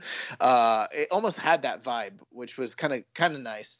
This match was man really really good. Again, uh, high octane, super fast paced. Interesting thing here, uh, 13 minutes and 30 seconds. Uh, the Shingo match uh, with Suzuki was only 14:56. Both matches under 15 minutes. So I mean, t- the two best matches on the um, card, and the difference in quality between them is almost negligible. I rated them the exact same amount, and I mean, we're talking like probably a draw when it comes to which one's better, literally. Uh, but this this match was something where like I we've seen them have longer matches, and I think and you can see how good they can go. And if they had been given maybe five, six, seven more minutes, who knows? We might even be talking about an even greater match, possibly. Mm-hmm. But they maximized their time at 13 minutes and 30 seconds like you mentioned, uh, Ishimori just really targeting the shoulder injury. And in fact, it kind of reminded me of the um, the match that I recommended to you the other week. Uh, obviously, it's a more modern and fast paced style, but kind of similar in tone and style to the um, Liger and Sano match Mm. uh, from 1989 Yeah. like very similar. Um, and Hiromu is just a madman here. Even though he's like selling this shoulder, he's still doing these crazy dives to the outside, to the inside, just you know, trying to inflict pain wherever he can. But uh, Ishimori just uh, outplans him, outpaces him. I loved that this match never really slowed down. Like they just continuously um, kept at their pace, and like you kind of thought like it was going to like be a hot start, but then slow down and then pick up later. And now they just kind of kept at a very steady pace for 13 minutes, and and then it just ended very abruptly. But you know, um, it, was plausible for a guy like Hiromu to have the need to tap out with how much work Ishimori did to the shoulder and the effectiveness of his finishing hold. And I, I really enjoyed the story and the match that they told here. I, I thought this match was excellent. Yeah. Also, I loved uh, a part of the arm work, you know, Ishimori busting out La Mystica, um, and Yeah. And using that as a, a setup to try to, to work to the arm there, and so that was kind of a cool little setup there as well.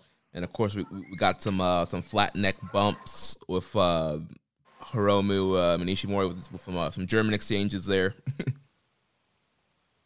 but yeah, so overall, really great match. Um, for me personally, this this was my match of the night. I like this a, a smidge better than um, Suzuki and Shingo, but like you said, both matches were great. Like either either match, either or, like you can't you can't really be wrong picking one of those matches as your match of the night. Yeah, absolutely. And I think I'm probably like four and a quarter on both. Nice. I'm four and a quarter on the Shingo and Suzuki, and I'm four and a half on the Hiromu and Ishimori. Too high. So take us to the uh, semi-main event here. Yeah, so semi main, we had the IWGP Tag Team title match. We had the Dangerous Tekkers, the current champions, Taichi and Zack Sabre Jr., taking on the team of Golden Ace, Hiroshi Tanahashi and Kota Ibushi. Um, obviously, these guys have been feuding for months now. Um, we know this it started even before the pandemic, and it picked right back up uh, when they came back into action. And um, just the story that they've been telling with you know Dangerous Tekkers kind of being dominant, and Ibushi and Tanahashi having issues, and Tanahashi kind of being the weak the weak link of the the Golden Ace team here, and um, you know, they had some kind of miscommunication issues, and Dangerous Tekkers was trying to get Ibushi to uh, join Suzuki Gun and join them and leave Tanahashi, but ultimately, finally, I'm going to stick with Tanahashi, and you know, Tanahashi kind of got his mojo back towards the last few shows of the Summer Struggle tour. Um, they're winning their multi-man matches. He looked in incredible shape. He looks like he's in G1 shape, and obviously G1's around the corner. I mean, he looked great shape. He had great gear coming for this show, and so he kind of got his groove back. And so we went into this match thinking, all right, you know, the ace is back, and you know, Ibushi's on his game, so these guys are getting the titles back. Yeah, I I saw the tweet that you sent out from our group or from our uh, Twitter account, um, kind of complaining about the uh, the mishmash, the mashup of music that they did for uh, um, Tanahashi and Ibushi. Oh my gosh, it was horrible, dude. Cause and you and and you didn't co-sign it by saying that it was Jeremy or JD or whoever, you know. So people kind of could have easily believed that it was my opinion because I am hundred percent in disagreement with you. really, Yeah, hundred percent. you like that? No, I didn't like it, but I like it for storyline reasons because it made the fact that they didn't win here more like important. Like, okay, first off, I didn't hate the music. Like, I think, um, I think you were a little too rough on it. Like, you made it sound like it was like the worst thing you ever heard, and it's like it was way better than most of the music you hear in WWE when they do that shit. I don't know. To me, it's just it was just I don't know. I wasn't feeling it. You had you know just the way they transition into both themes. It just it's just like you know in on WWE where, where two random people start teaming together. Oh, Oscar, Kyrie saying, all right, let's you know let's just randomly blend their music together, fade one in, fade one out. Personally, like I agree with you that yes, it was kind of a great storytelling element. They got, they got this new music, so you're like, all right, they're going to invest in them as a long term team. Yes, But- exactly. As soon as I heard that, I was like, "Oh, they're trying to make like you brought up all the great points. Like both of these guys. Well, and one thing you didn't mention was they looked incredible. Like Yeah, Tanahashi has like trimmed down. Like I don't know how he does it. Like I tried my whole life to like his genetics are insane. Like the muscle memory, I don't know, but like he's just like freaking shredded. He's got his abs. Ibushi's looking incredible. They just look look like a million bucks. Then you're right. Like they were winning all of their matches in the build up to this, and it was like they were back. And you know, every time Dangerous Tekkers try to get the better of them, they were they were besting them. Which like I don't know, man. To me, that's always a telltale sign that like these guys are not winning. You know, mm, right.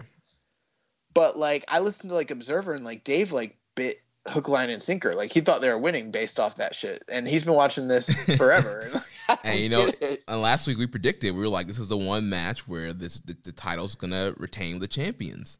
right? And um, oh, funny thing too, my girlfriend, she, like her two favorite guys are Shingo and Hiromu, and uh, they both lost their titles, and she's like, "This show sucks." it's pretty Uh, funny.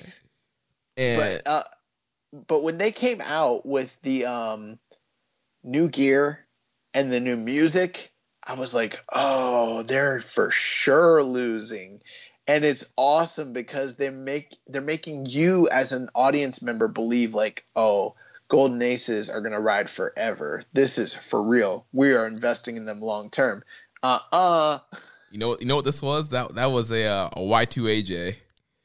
uh yeah, Y2AJ. Yeah, exactly. We're gonna print these shirts, make you think we're building this long term tag team.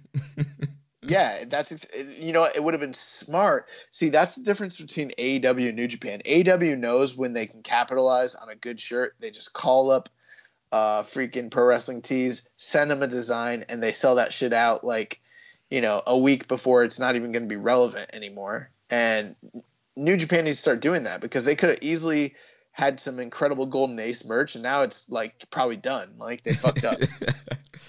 yeah, they need, to- need to get their uh, stuff, the merch game up there. But yeah, I, I I didn't love the music, although I thought it was better than you made it out to be. But I was excited when I saw this happen because I thought it was an incredible story element. And then uh, you know the match was good. Um, I would say almost great. Uh, I personally don't know that I liked it better than the match where Dangerous Tekkers won the belts. Mhm. But I might be in the min- minority with that. Seems like people really, really dug this match quite a bit. I, I can't remember what I rated the, the first uh, title match. I feel like I was like four and a quarter maybe on the, the- on that title match. Ma- Um, but this match I was uh, flat four stars. I enjoyed this match a lot, and it's another one of those things. This match only went 16 minutes. Um, I feel maybe if they had a few more minutes, maybe they could have kicked it into a, a higher gear. But one thing I did love, uh, a part of the story of this match was, you know, in the build up into the first match, we saw how they were targeting Tanahashi's knees, and the, the finish of that match, how Sabre had just wrecked Tanahashi's knees that uh, led to the finish. But you know, the build up to this match, they Tanahashi did the dragon screws to Sabre in the build Yeah. up to this match. So Sabre came up with a taped knee, so that was a, another kind of indicator, like, oh, well, now Sabre has the weak weak legs. Maybe that's going to be what causes them Golden Ace to win.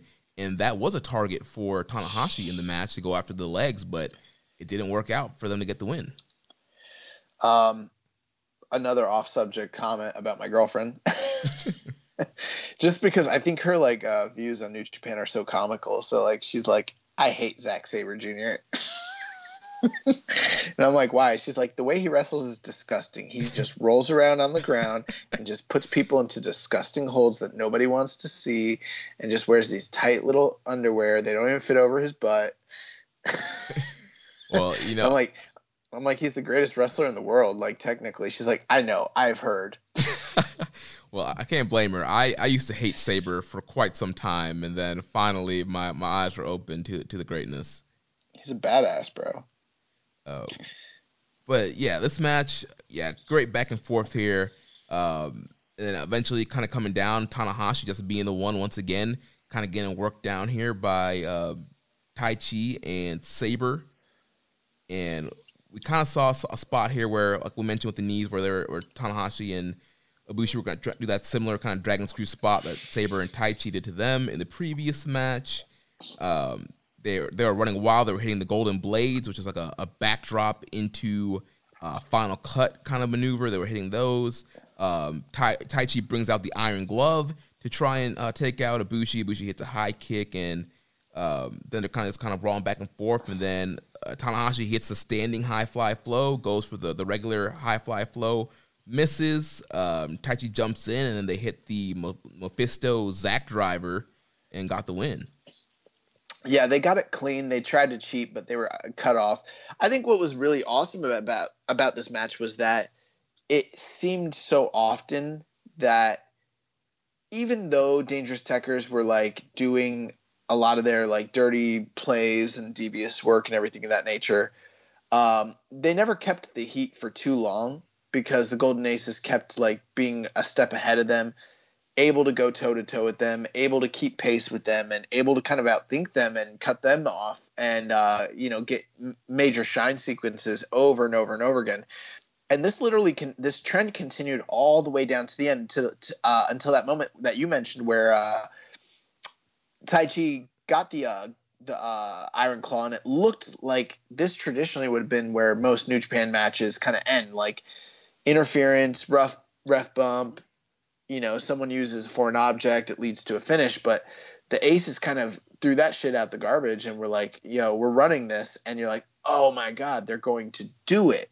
And then at that point i was like maybe we are wrong. Maybe like maybe we're overthinking this and like they really are like i started to believe for a second and then he hit the first high fly flow and you're like oh the ace is doing it like this is it and then he didn't and then they beat him clean and it's like, oh wow, like dangerous tekkers are for real, for real. You know, they might have cheated a lot on the way up to here, but like when when the big lights came on and the big show was there and the pressure was on them and it hurts inside. they they did what they had to do and uh, they put away the ace one two three and they proved that they are currently the best tag team in New Japan Pro Wrestling. What a concept! Heels win a match clean when they sometimes when they need to not always but sometimes yeah. when it's important and they did and um yeah it was very emphatic there was a moment though where Zack had Tanahashi and just a really really really nasty submission hold and um Kota Ibushi came into the ring and he had the the murder Kota look on his face but he really took his time getting there to like save Tanahashi and um I'm not saying that's for sure foreshadowing, but it almost kind of felt like why it like I don't know. Maybe I'm just reading into it. Maybe he just like played the spot a little wrong, but like his pace was just really slow. Did you notice that? I, I didn't pick up on that. He like he got the murder Kota look on his face, and then he's just staring at him, and I'm like, dude, your boy's about to tap. Like he's the legal man. And okay, Co- you know, like, okay, I'm visualizing that spot now. Okay, yeah, yeah, yeah and like Kobushi took took a long time getting there. And I'm not saying that like he was trying to lose or anything, but like maybe it is a little foreshadowing to the idea that we brought up that maybe there will be a feud between these two guys. I don't know, but uh, even if there's not, um, one thing I loved about this match was the kick sequences between oh. Kota Ibushi and Taichi. Yes, and that's something they've been doing pretty much since they've come back from pandemic because they faced off in New Japan Cup and then obviously this whole feud of Tekkers and Aces, like that's been one of the great things, like these the, the kick like um, exchanges between Taichi and Ibushi. Yeah, so overall, just uh, you know, it's been a long time since we've had a show where we had three back to back to back truly great matches. Um, and that's what we got here was three great matches. And it was awesome. And i love one thing i loved was the timing and the pacing of the show. Uh, i there are times where i'm kind of critical with the way they pace out new japan shows but this one just seemed to be perfect. Like the early matches got like seven minutes the two mid-card matches got like 13 to 14 minutes you know the semi-main event got like 16 and then we're going to talk about the main event got like 26 minutes it didn't overstay its welcome and uh, this is a breeze of a show to watch, and it was really great. Yeah. So we got uh, two questions here about this match. So first from uh, sumo underscore cerebro says, which of the Golden Aces will turn on the other first? They have constantly come up short against dangerous Tekkers, and betrayal has been hinted at, at for a while. Well, it does seem like um, I don't remember where I heard this, but I think it was maybe the press conference where they mentioned that both uh, members of the Golden Aces are going to put their tag team on hiatus while they focus on singles and the G1. And, you know, we'll maybe come back together down the road later. Yeah, interesting uh, comments there. And yeah, I'm, I'm not sure quite how they're going to set it up, but it definitely feels like it's going to lead to what we were talking about last week the big Wrestle Kingdom uh, 15 match between these guys. And maybe they're in the same block or maybe not, or maybe one person gets more points than the other one, and they're set in separate blocks, and that's kind of like a starting point to it. But whatever's going to happen, I feel like the G1 is going to be the catalyst of them actually ending up feuding instead of getting back together. I think that that is definitely a possibility, and I don't know if we can even completely call it. I mean, what is a feud? Is it going to be like just a series of matches, or are they going to, or is it going to be like we are enemies? You know, so it's hard to say. Right. Uh, next question here from at Yasam Weller. Where does Kota Ibushi go from here? Is this the long long storyline to finally elevate him above a tag team and settle Tanahashi into dad status? Or will Tana redefine what NJPW dad is and Ibushi continues to flounder for mid card titles? Well, um, I, I, we've talked about the whole dad conundrum over the past you know, in the past and even last week, I, I spoke on it. The one thing I will say when it comes to New, New Japan and someone being quote unquote a dad, I think it really just depends on what do you have left to offer? Because clearly, if we're talking about anyone who should be a dad at this point, then Minoru Suzuki should be a dad. But he's not because he's able to reinvent himself, keep himself marketable, fresh, exciting and draw money and, and be a big time player. Yeah, and have great matches. Yeah, and have great matches, and that's something that Tanahashi is still doing. And until like, I'm not saying Tanahashi is ever going to headline the Tokyo Dome again. He might, but I I don't anticipate it personally. And um, I'm not saying he's going to win G1s, but I don't think we're ready for him to have his final G1 yet. And I don't think we're ready to see him tagging with Wato in the opening matches. like we're not ready for that, and it's it's not because of his age or his ability or anything like that. It has to do with the fact that he's a star and he still draws money and he still sells merch and he can still go like you know and um, he's probably in the same vein as like 92 93 flair at this point you right. know, yeah. He's not 95 Flair yet, but he's not far from there. Um, that being the case, as far as like uh, Ibushi, I think, in my opinion, we talked about how like he's been on a this year long trajectory since uh, the Tokyo Dome. Uh, I hope, I can only hope and pray that this is leading to an actual logical booking that builds him over the course of the year. And um, we kind of laid out a scenario last year or last week. I don't know if it was me or you, but one of us mentioned the idea that this could cause friction between him and Tanahashi. And be the impetus for a feud between them so that he ascends above Tanahashi and becomes, you know, a top guy. Uh, I don't know if that's what's happening, but I hope something like that happens. Sometimes in New Japan they start feuds and then things just peter out and it doesn't lead anywhere. And I hope that's not what happens here. Yeah, I just feel like there's been so much invested with this, with the whole Golden Ace run, and all the promos and all the angles that they've been doing. I feel like it's gonna lead somewhere. You would think that, but then G1 comes around, and when G1 comes around, all bets are off. Yeah, I guess we'll see what So- happens with, with the blocks. you know G1 comes around and you just who knows what that that, that can turn everything on its head, change all the booking decisions. Like it, you know, it's it's it's almost like a fresh start every time the G1 shows up. Yeah. All right, it's time for the main event. Take us there, Josh. Oh my God! Let no, I'm just playing. I know re- people are probably ready for us to like tear this thing apart, or maybe not ready for it. People are probably like expecting it, but um, I don't really have much to say. Um, it was a good match. Uh, it was not by any means a great match, and there were some problems with the match, but overall, it was a good main event. Um, and Naito is your double champion again.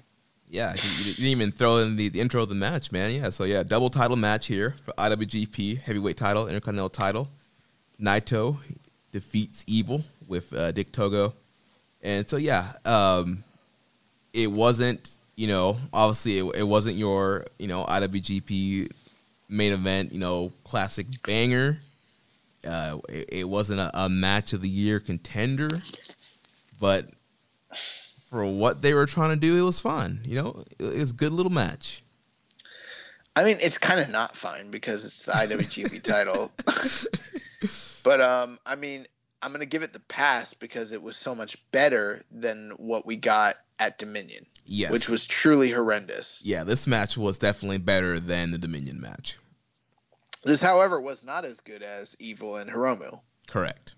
for reference. Uh, but but you know, they went out there, they had a match, they told their story. Lij Marks probably loved it. Evil Marks probably loved it. I don't know. Um, there were some significant botches in the match. Um, some sequences that got messed up, especially when it came Say goodbye to your credit card rewards. Greedy corporate mega stores, led by Walmart and Target, are pushing for a law in Congress to take away your hard earned cash back and travel points to line their pockets. The Durbin Marshall credit card bill would enact harmful credit card routing mandates that would end credit card rewards as we know it. If you love your credit card rewards, tell your lawmakers hands off my rewards. Tell them to oppose the Durbin Marshall credit card bill. To the interference and the ref bumps with uh, Red Shoes, and they kind of like messed up the timing, and Red Shoes didn't get bumped, so Evil had to throw him into into some exposed uh, turnbuckle to kind of like save the spot. Uh, there was a point towards the end of the match where Naito and Evil started going into your traditional uh, New Japan like fast paced um, series of uh, you know counters and you know counters to counters and that sort of thing. So it's going to lead into uh, you know big match uh, finishing sequence. And they were in the middle of it, and like I don't know who fucked up, whether it was Naito or Evil, but one of them messed up, and I, the move just whatever it was gonna be, it looked really fucked up and. Chris Charlton like tried to call it Valentia, but it, it clearly was not Valentia. So there were some mistakes, but uh, 26 minutes. The match wasn't too long. It didn't overstay its welcome. There was some interference, but given the story that they've told, the interference actually kind of made sense. Luckily, you had guys like Bushi and I believe was Sanada the other one Yes. who kind of uh, made the save against uh, Dick Togo and who was it, Gedo? Yeah, Gedo and I think Jado was out there too. Oh, okay. So they kind of made the, the play to save Naito from all the uh, Bullet Club geeks and goons, and um, Naito showed why he's the better man against Evil. Very reminiscent of the storyline they did with Naito when he was the champion going against Okada. Um, and, you know, it was a real feel good moment at the end because evil was vanquished. Naito stands tall. He's tranquilo. He get the golden roll call. He loves baseball. They're in a baseball field. There's a, bunch, there's got- a bunch of fireworks. You guys got the big fireworks. Yeah. Overall, Although, although those were those were nowhere near the level of like say Saudi fireworks or e- even uh, just regular Wednesday night Cody pyro fireworks, but they were pretty good. Um, and yeah, sent the show off happy. yeah, definitely. Yeah, the key element there was yeah the interference because you know the whole thing with Lij they have this whole like respect thing where like no matter what like even if we're getting beat up like ten on one like don't come help me because I I got to overcome it and so that's why that was their cover up for why they never you know run out and save each other but this time Sanada and Bushi were like nah we, can, we can't let our boy get his head bust like this again. And so they finally ran out, made a save, even the playing fields, which allowed Naito to um, conquer evil. Bro, social suplex, we do not have that code. If I'm getting my ass handed to me, one of y'all, somebody, needs to come help me. the fuck? Terrible friends. All right. I so- don't know, man. Um, one thing I want to say, very interesting, is like now's not the time to do it, but down the road, you know, we got a lot of questions about Evil and his title reign and where it fits in history and everything like that. And it's like that that Okada match, that the the two Naito matches and the Hiromu match. I don't know, man. We'll talk about it when we start comparing it to history. Yeah. S- Some of us is right, which is me, and everyone else is wrong. So, uh, No, I'm just playing, but um, I don't know. I mean, what were you, any final thoughts on this match? I know we got questions, but yeah, I mean, not really much to add. You, you, you hit all of the points there. And yeah, I thought, you know, it was better than Dominion. Um, it wasn't super long, didn't extend its welcome. Great way to end the show. Nice way to kind of tie this little story up. And yeah. one thing I wished deep down, I wished I would have been proven wrong, where they would have gone out there and like had that banger. Yeah. I, I am at the point where I don't think Naito can do that really as much anymore. I think he might be able to pull it out once or twice in a in a G one with the right guy, maybe on a Wrestle Kingdom or a Big Dominion show. But other than that, I don't know, man. That man might be washed. Yeah. Them, them knees are cooked. Those knees are cooked. All right, let's go into these questions. So, uh, starting off from Reddit user Dirty Bubble, is it a kind of revenge that Sanada is violently removing the dick of his former tag team partner? and might that mean he's aligning himself with Taka Michinoku and joining Suzuki-gun? By the way, props for the great show and sorry for the stupid question. Uh, that's pretty funny. Um, the only thing I don't understand. Okay. Oh, I get it because talk. Uh, The Kyan triangle, choppy, choppy. choppy, PP. This is one of the best questions we've ever had. We're not really the dick joke uh, New Japan podcast, but we will be this week. Yeah, um, it, it all works out. Long, long-term booking, long-term storytelling. So basically, there's a a very very long connection over many many uh, decades between Val Venis and Evil. yeah. Yeah, Does that mean we're we're, we're gonna get old Sean Morley uh, showing up? bro. I hope Sean Morley shows up on Strong.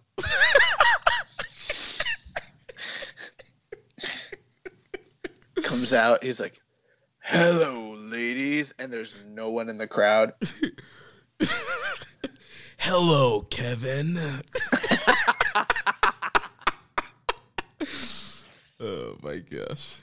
I Great, need great. you all to stop fetishizing Japanese wrestling and pay attention to the Big Val Boski. Oh man, great question, Dirty Bubble. I, I saw uh, one time I was in this uh, thrift store and I saw this uh, WWE Attitude Era uh, cookbook, and one of the um, this is like a hundred percent shoot. One of the uh, recipes was the Big Valbowski's kielbasa. yeah, I, I remember seeing the advertisement for that. I was like, who the fuck would make this or eat this? oh my gosh. Next question. Next question. go go for it. So Rambone Slam Pig asked, he said, How do you compare the two Naito Evil matches? I like the second much more from an in ring perspective, even though the shenanigans were still a bit much. Agreed. For an IWGP heavyweight title match, in my opinion, the aesthetics of the finish and post match in front of the crowd in that stadium did pop me as a fan. Yeah, totally agree with Rambones. I believe I thought this match was better than the first match. Um, did have a lot of shenanigans for an IWGP Heavyweight Title match, but clearly they were they were not playing to wrestle that style of match. And like we mentioned, the interference actually played into the story based on what they were doing. And yeah, it the the, the closing shots of Naito posing in in the Jingu night with the fireworks going off. It was yeah a great kind of closing visual there. It's true. Everything you're saying is true, Jeremy. But was it worth it to get there? No. that's that's my thing. You know, there, I think there are people who are going to point to the end result and be like, "You see, you idiots, you marks, you got worked by the master booker because he booked all this." Obviously, it was really all to get Naito to this moment, you know, so we could all enjoy this moment. Blah blah. It's a story. Just sit back and enjoy the story. And I'm like, yeah, man. But I had to watch all these tag matches with Evil and Gedo, and I had to watch all these six man tags. And I had to watch like the rise of Evil. Like it was rough, bro. It's been rough. It's been a rough couple. I understand they've had some things going against them, but bro, with Evil at the top, it's been rough in New Japan, yeah. literally. yeah.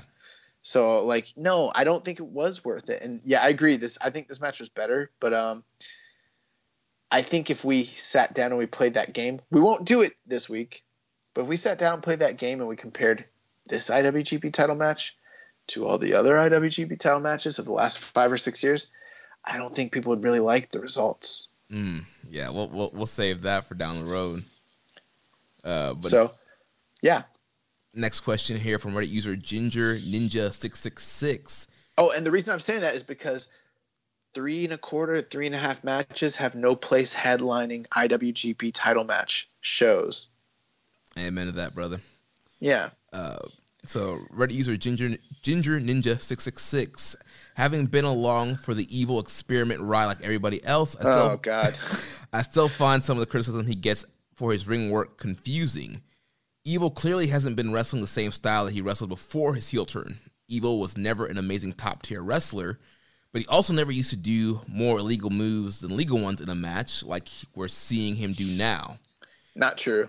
That feels like a decision of the booking rather than his in ring skill. Everything Evil does builds towards something carefully planned interference or cheating spot, more so than even Jay White's matches. It feels like most people would be hampered by restrictions like that. They were telling a very particular story with Evil, and while I agree with that story wasn't that good, I'm also not sure what Evil himself could have done to make it better. The biggest knock against him that I've taken from this whole run is that he's not someone who can make just anything work.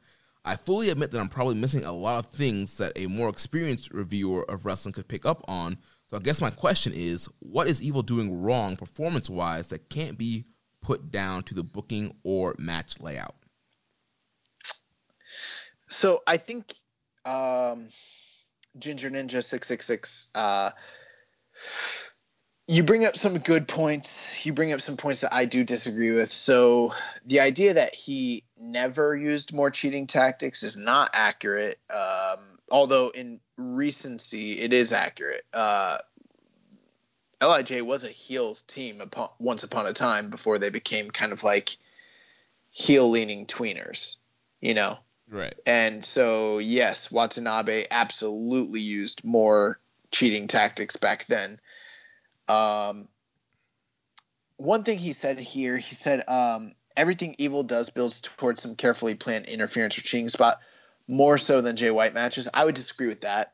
Um, Jay White's matches used to point to heel interference from his heater, which is Gedo. They still do from time to time, but the the reality is is they strengthened him as a character in a kayfabe sense, and he doesn't always need that as much as he did when he first became the leader of the Bullet Club. But I think that when he was doing it, if you want my honest opinion, it was better. In fact, objectively, it was way better than any anything Evil's doing. Yeah, And we were and we were tearing that shit apart too. yeah, I don't think Jay had anything as low as Evil's had. Bro, can uh what was that first G1 where he was doing that shit and he beat Okada and Tanahashi the first two nights out? Was that That was 2018. 2018? Yeah. And we were talking so much shit about how horrible his G1 run was. Evil's title run ma- makes me wish for the days of Jay White's G1 2018 run, literally. so no, I don't think he does it better than Jay White did it because they're doing the. In fact, he was doing a cosplay of what Jay White does and not as good. Um, I do think part of it is because he wasn't ready for it, or maybe even um, He wasn't ready. I don't know. The, the long and short of it is evil, and I've said this to many people before, and I've said it in the show, and I'll just say it. The concise answer is evil's not the right guy. I, I actually think the story they told was really good. I think that um, the idea of what they were trying to do was a good idea. Get over a talent at a perfect time when when when striking the iron was the perfect time to do that when it when things were hot. Um, there was a certain amount of convergence of uh, different things that were like transpiring, you know, with COVID, no fans, you know, lack of stars in the area, especially with the Bullet Club in particular. This is the right time to make somebody and to do it. I just fully 100% believe Evil is not the right guy because, like you mentioned in your uh, post here or your question, you said Evil never was that great a worker that is what I've been saying all along. He was never that great a worker. So it's like, what could he do to make this work better? Well, he could be a better worker. But he can't just magically do that after all these years because he's already proven to us that he's not that good a worker. So what could they have done differently? Pick someone else. and I'm sorry. I'm sorry for the people that are like, well, it makes the most sense because he was the number one guy that came in with Naito and he was the first one. Sure. Well, maybe Naito picked wrong and maybe Gedo picked wrong. And all you who uh, attached your, your, you know, wagons to this, you know, you jumped on the bad wagon when Evil came out. I'm telling you, you picked wrong. And uh, history is not going to smile kindly on those who loved the Evil run. So I mean, yeah, there's not much he could have done wrong. Uh, there's plenty of heels in the history of wrestling who've had similar kind of bookings or match layouts. In fact, in the Bullet Club specifically, Devitt, Styles, Omega, Jay White, they all did this shit better than than Evil. So no, it's not the booking, it's not the uh, interference, it's not all that shit. It's him. He's not good. Yeah, That's it. Man, you stole my points, man. That's exactly I was going to bring up the other Bullet Club leaders. But um, what I think I want to bring up too. Um, so we, somebody sent us this tweet from uh, Craig from ProWrestlingMusings.com at Craig PW Musings on Twitter. Does a lot of stats um, for wrestling, and so he says that Evil hit 18 moves in total in this match. However, he also committed 23 fouls. He used more illegal offense than legal offense. He's never seen this before, not even close.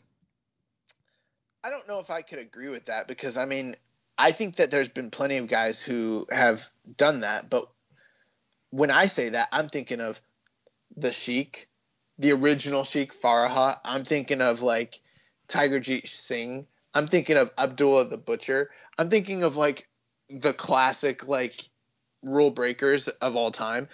But you know, those guys were more menacing. They were able to actually get heat. They didn't need heaters Mm. guy guys who cheat that much don't need heaters because they get the heat themselves. Great point. Can you imagine? Can you imagine Abdullah the Butcher needing a heater? Get the fuck out of here. That's the problem. Evil can't get heat. yeah, had to surround him with a bunch of heaters. Man, fuck Evil. He sucks. They, they had to give him the master heater. oh my god. So take us to the next That- that- question. that's that's a great stat though. oh my god. Where are we? So uh Who Day Um, 42. Who Who Day Forty Two asked us. He said, "I understand that certain people on this podcast were not fans of the Evil Experiment. My question is now that we know the beginning, middle, and end of the reign, and even with your feelings on his in ring work, don't you think it was a better choice for Evil to win the belts than, say, Naito defending the belts twice successfully? Um, I feel that there was at least a compelling narrative, and Naito got to triumph again in a really cool way. So, two things here. So, first, like we just mentioned in the last question, they want to tell a story of Naito quickly losing the title. They want to make somebody new. They want to build to this whole, you know, redemption mini redemption arc and end with Jingu with fireworks and Naito winning the titles back. They could have done that story. They could have done the exact same story, but like you said, they picked the wrong guy.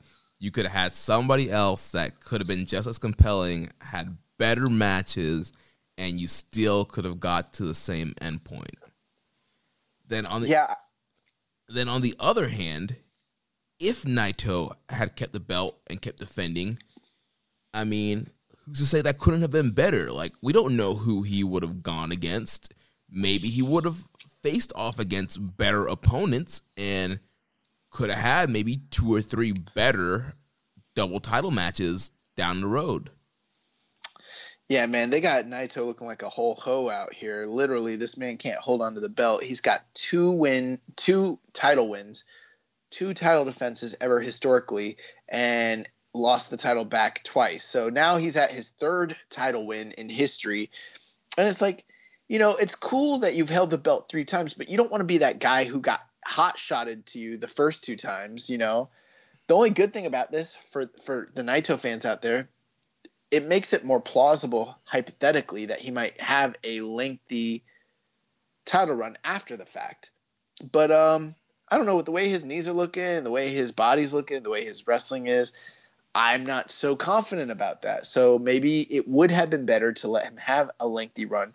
I mean, why can't he have a blood feud? Why can't he have two title defenses against two challengers that were I I'll tell you what, everyone who's like, "Oh, this was so compelling. It was so good." Man, I like that Kenta shit way more than this evil shit, and I didn't even like the Kenta match at all.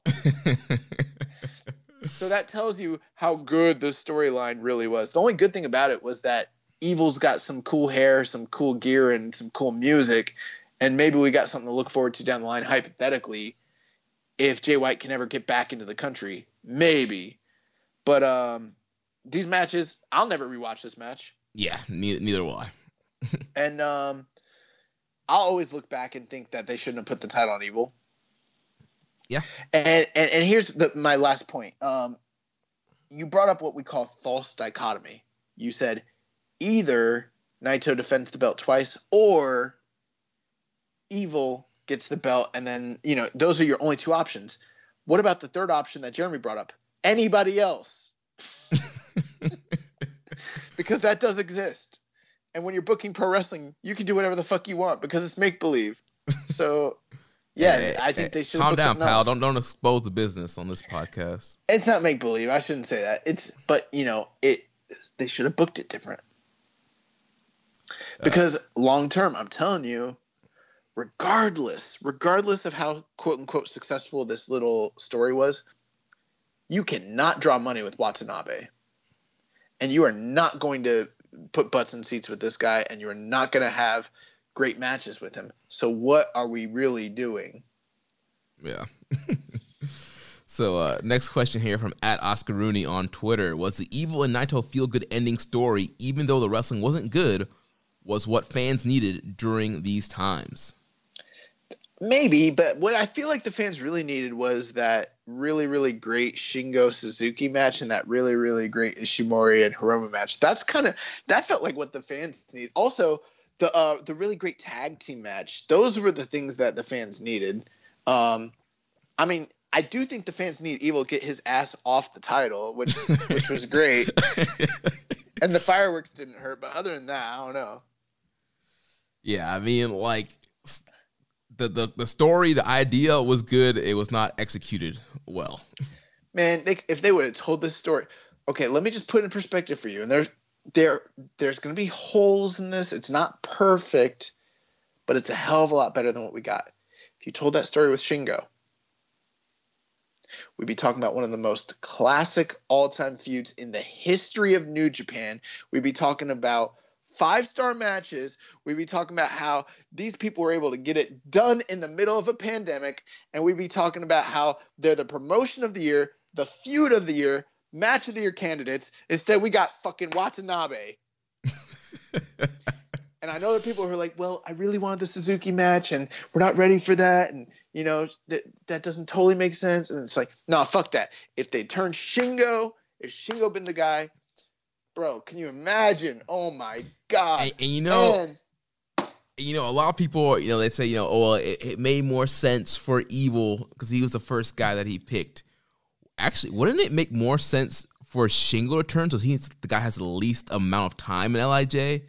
Yeah, and and also he's got more history with Naito, anyways, because they came up through Animal Hamaguchi together, and he's not really Lij. He's an outsider, anyways, and he's he's been feeling like an outsider since he got in the shit. So yeah, that... also also also, um, like there are people who um oh god, I forgot what my point was. I had a really really good point. um, I don't know what it was. Oh, I know what it was. There's people who are going to be like, oh, well, you know, it made more sense to go with evil because there's no crowd. So now's the perfect time to do it. Why, if you got to hide the guy with the fact that there's no crowd because you know you can't draw money with him, you're just praying to God. That's a problem. Maybe, yeah. But I guarantee you, if you went with Shingo now, it would pay dividends later. And maybe they still will.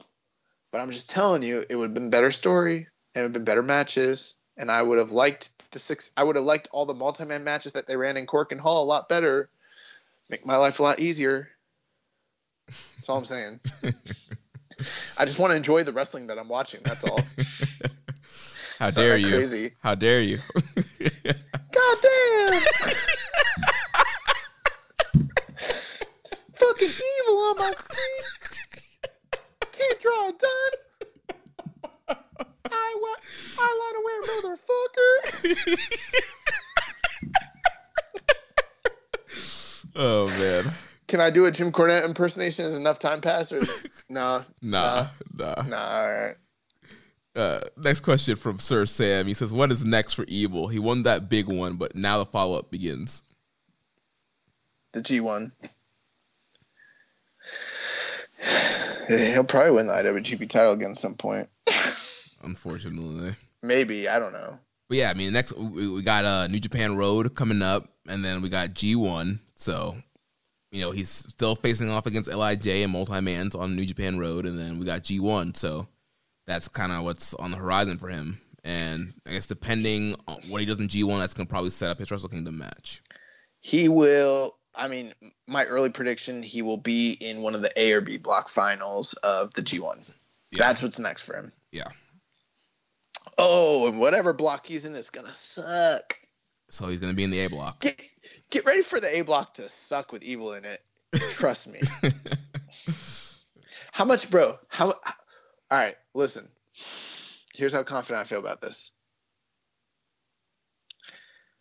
What do I have to give you if evil doesn't have a single four and a half star match the entire G1? I, I don't know. let's let's place a bet here. Let's do a bet.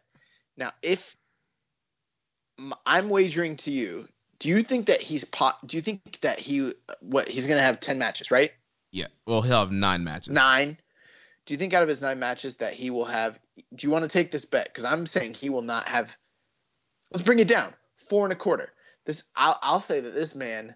I'll make it even sweeter for you. This man's not having a four and a quarter star match or higher the whole tournament. You want to take those odds? Not not not one at all. Not not one. Oh man. Because what I'm saying sounds really plausible. You don't even want to take this bet. but you know, I'm not really a, a betting man. All right, we won't do it. But uh, I feel like I feel like this might be fun, but it's fine.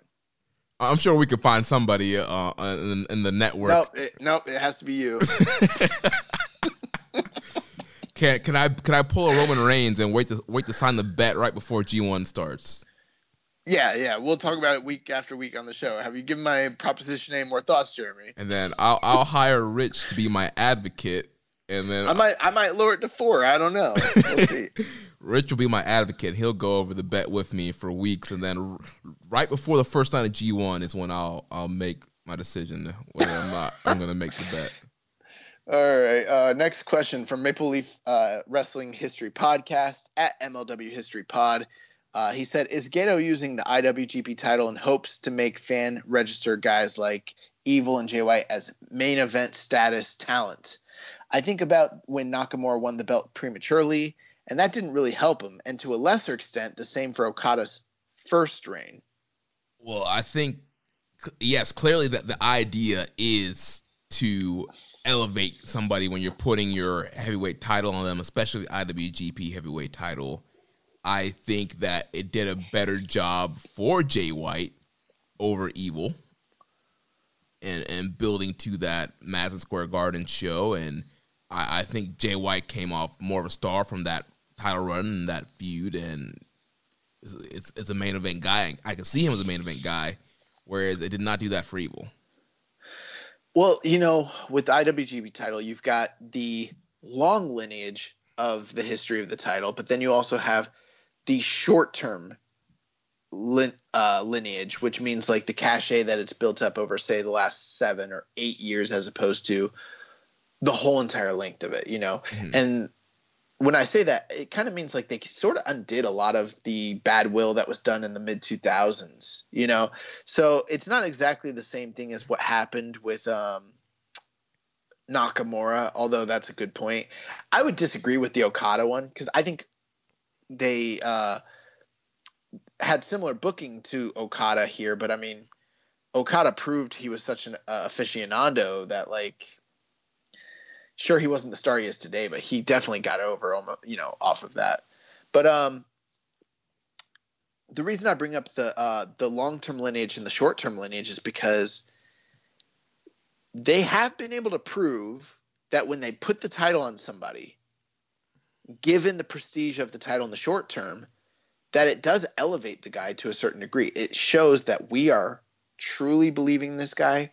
We truly have faith in him, and he's a big deal. And it tells you, it's a signal to you that he is a big deal. That's what happened with Jay White. And I know that there is a segment of fans who that didn't fully translate for, but I think most diehard fans, if you go on any like New Japan message board, you go on any like Facebook group or website, people are clamoring for Jay White to come back. Like it's a big deal, almost as much as they want Ospreay back. Believe it or not. Mhm. In fact, Ospreay might have a lot less goodwill given everything that happened over there. But uh, it didn't work with Evil. I don't think that's just my opinion. I think that um, you know that whole thing with like the belt making the man that might have been true for some guys, but like for Evil, it just didn't. Like, and it's the one time where like. You know, a lot of people are like, "Oh, well, now's the perfect time to put the title on him because it's COVID." I think that might have actually backfired. It's like, "Oh, you're only putting the belt on him because it's COVID, which tells me I shouldn't believe in this guy, which we didn't to begin with. Um, and I'm sure that there are people who support him. There are people who are fans of him and liked this story, but um, I don't think that it's the same cachet as it was when they tried to go with Okada or when they went with Naito in 2015 or when they went with uh, Jay White recently. Those are the most recent situations I can think of where they did you know, in the past decade, short term first title reigns to establish a guy. And it worked with Okada and it worked with Naito and it did work with Jay White. I don't think it's going to work with Evil. Yeah, and I mean, I'm sure we can. People say, "Well, you know, let's see what happens next," and yeah, we'll we'll see what happens next. But yeah, I, I just don't think that it worked. You can you can say let's see what happens next, but you didn't feel like you needed to say what let's see what happens next when it came to Okada or when it came to Jay White or when it came to Naito. And those are the three most recent uh, you know, uh, versions I can kind of give to you. So also with AJ Styles, you didn't really have to say that either, even Mm. though his was kind of a failure too. So I mean, four guys right there, boom, boom, boom. So Uh, next question here from Stale Burger Bun. When is my boy Evil getting another run with the big belt? who knows? I mean, I don't know. I, I, the the hard part there is maybe he will, but I mean, you've got guys like obviously Shingo, Shingo, Ospreay, Ospreay, Okada, Jay still White. Naito, Ibushi. Uh, I that whole thing, you know, we used to get questions all the time. People would say like, "Who's next to get a title run?" That's never held it. We'd name a bunch of names, and Evil was never one of them. Well, I still would name all those names above Evil even at this point. So I don't know. I'm not saying it's impossible. It is definitely possible. Once you've had the belt, the chances you hold it a second time are a lot higher. But I don't know. You know, Chono only held the belt once. I'll So say, I'll say this: he ain't winning it again this year. No, no, not this year. It the earliest it could possibly be is next year. If I was giving you the earliest case scenario, new beginning ish time. That's period. exactly what I was thinking. February, March, like right before like New Japan Cup or something. But let's pray to God that doesn't happen. Sorry, stale burger bun.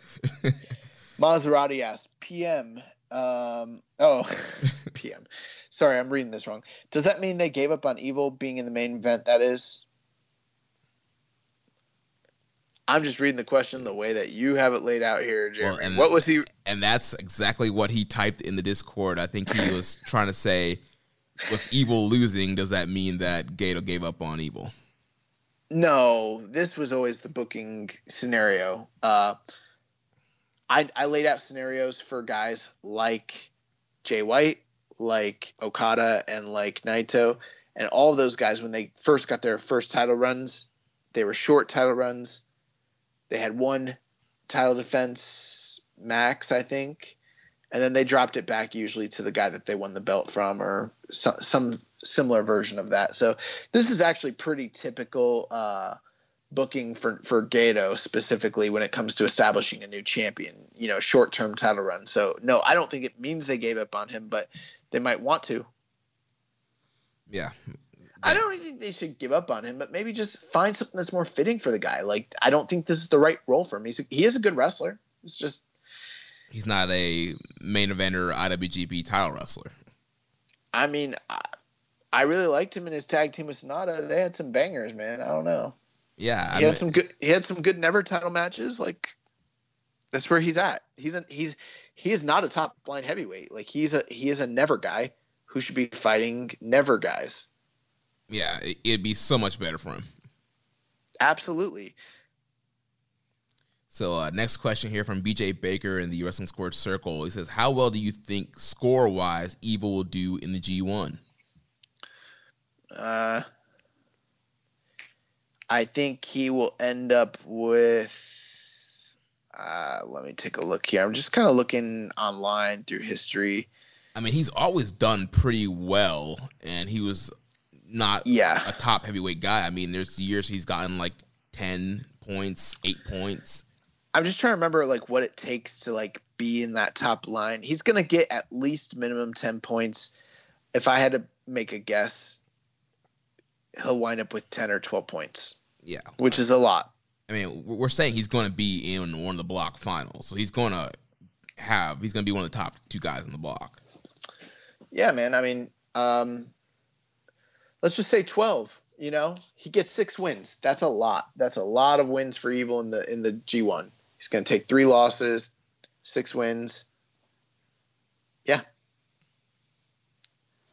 Then uh, last question here from Maserati, or no, actually from Muzza, my bad. He says, uh, with the G1 just around the corner, who do you see beating Naito in the G1 to get a future title shot? My picks are one of the Dangerous Tekkers and Ishii.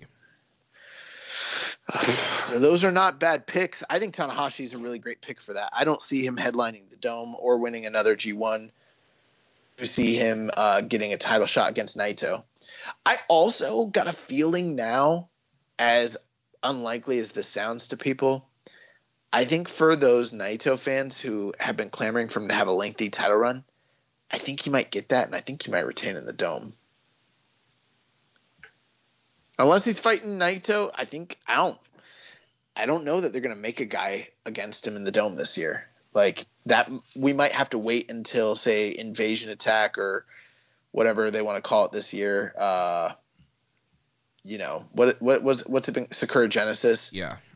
My guess is we might have to wait till February or April and of next year for that to happen. I think he's beaten whoever he w- fights in the G1 this year. And uh, I think he's going to beat Tanahashi on the way there.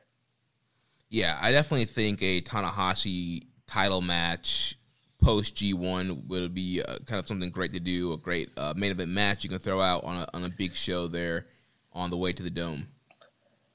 Yep. And, and again, it kind of it could and that could be fueled to the fire to the Ibushi rivalry. Like Ibushi could be like, you were like stinking it up in our tag team, and you just got an IWGP title shot, and you failed again in that. Like I should have been in that match, and maybe that could build build some animosity there. Maybe, but uh, that is our review of Summer Struggle in Jingu Stadium, and what a struggle it was. This was the one show of the whole summer that I liked in New Japan. yeah, it definitely was a summer struggle. But you know what won't be a struggle for people? What's that, Jeremy? Manscaping. When they use the Lawnmower 3.0. If you use Lawnmower 3.0, there should be no summer struggles for you when it comes to manscaping. The manscaping team engineered the greatest ball hair trimmer ever created and just released a new and improved Lawnmower 3.0. We've been talking about it all summer. By now, you guys should be realizing how great these products are and, and ordering them. Yeah, and you know what? It, I I feel like if you haven't ordered, it's really hard for you to realize how great it is until you try it for yourself. You listen to the show every week. You trust our takes, our opinions, and our ratings when it comes to pro wrestling. Trust my opinions, my takes, and my ratings when it comes to manscaping and uh, you can't do any better than manscaped it's well worth the money spent and not only that but we have an incredible giveaway along with any of the fantastic products that you might potentially get from manscaped by using our codes and our credits yeah so the next three people who purchase something from manscaped and use our code suplex and email us proof of purchase to socialsuplex at gmail will get all out which is coming up this saturday you will get that courtesy of the Social Suplex Podcast Network.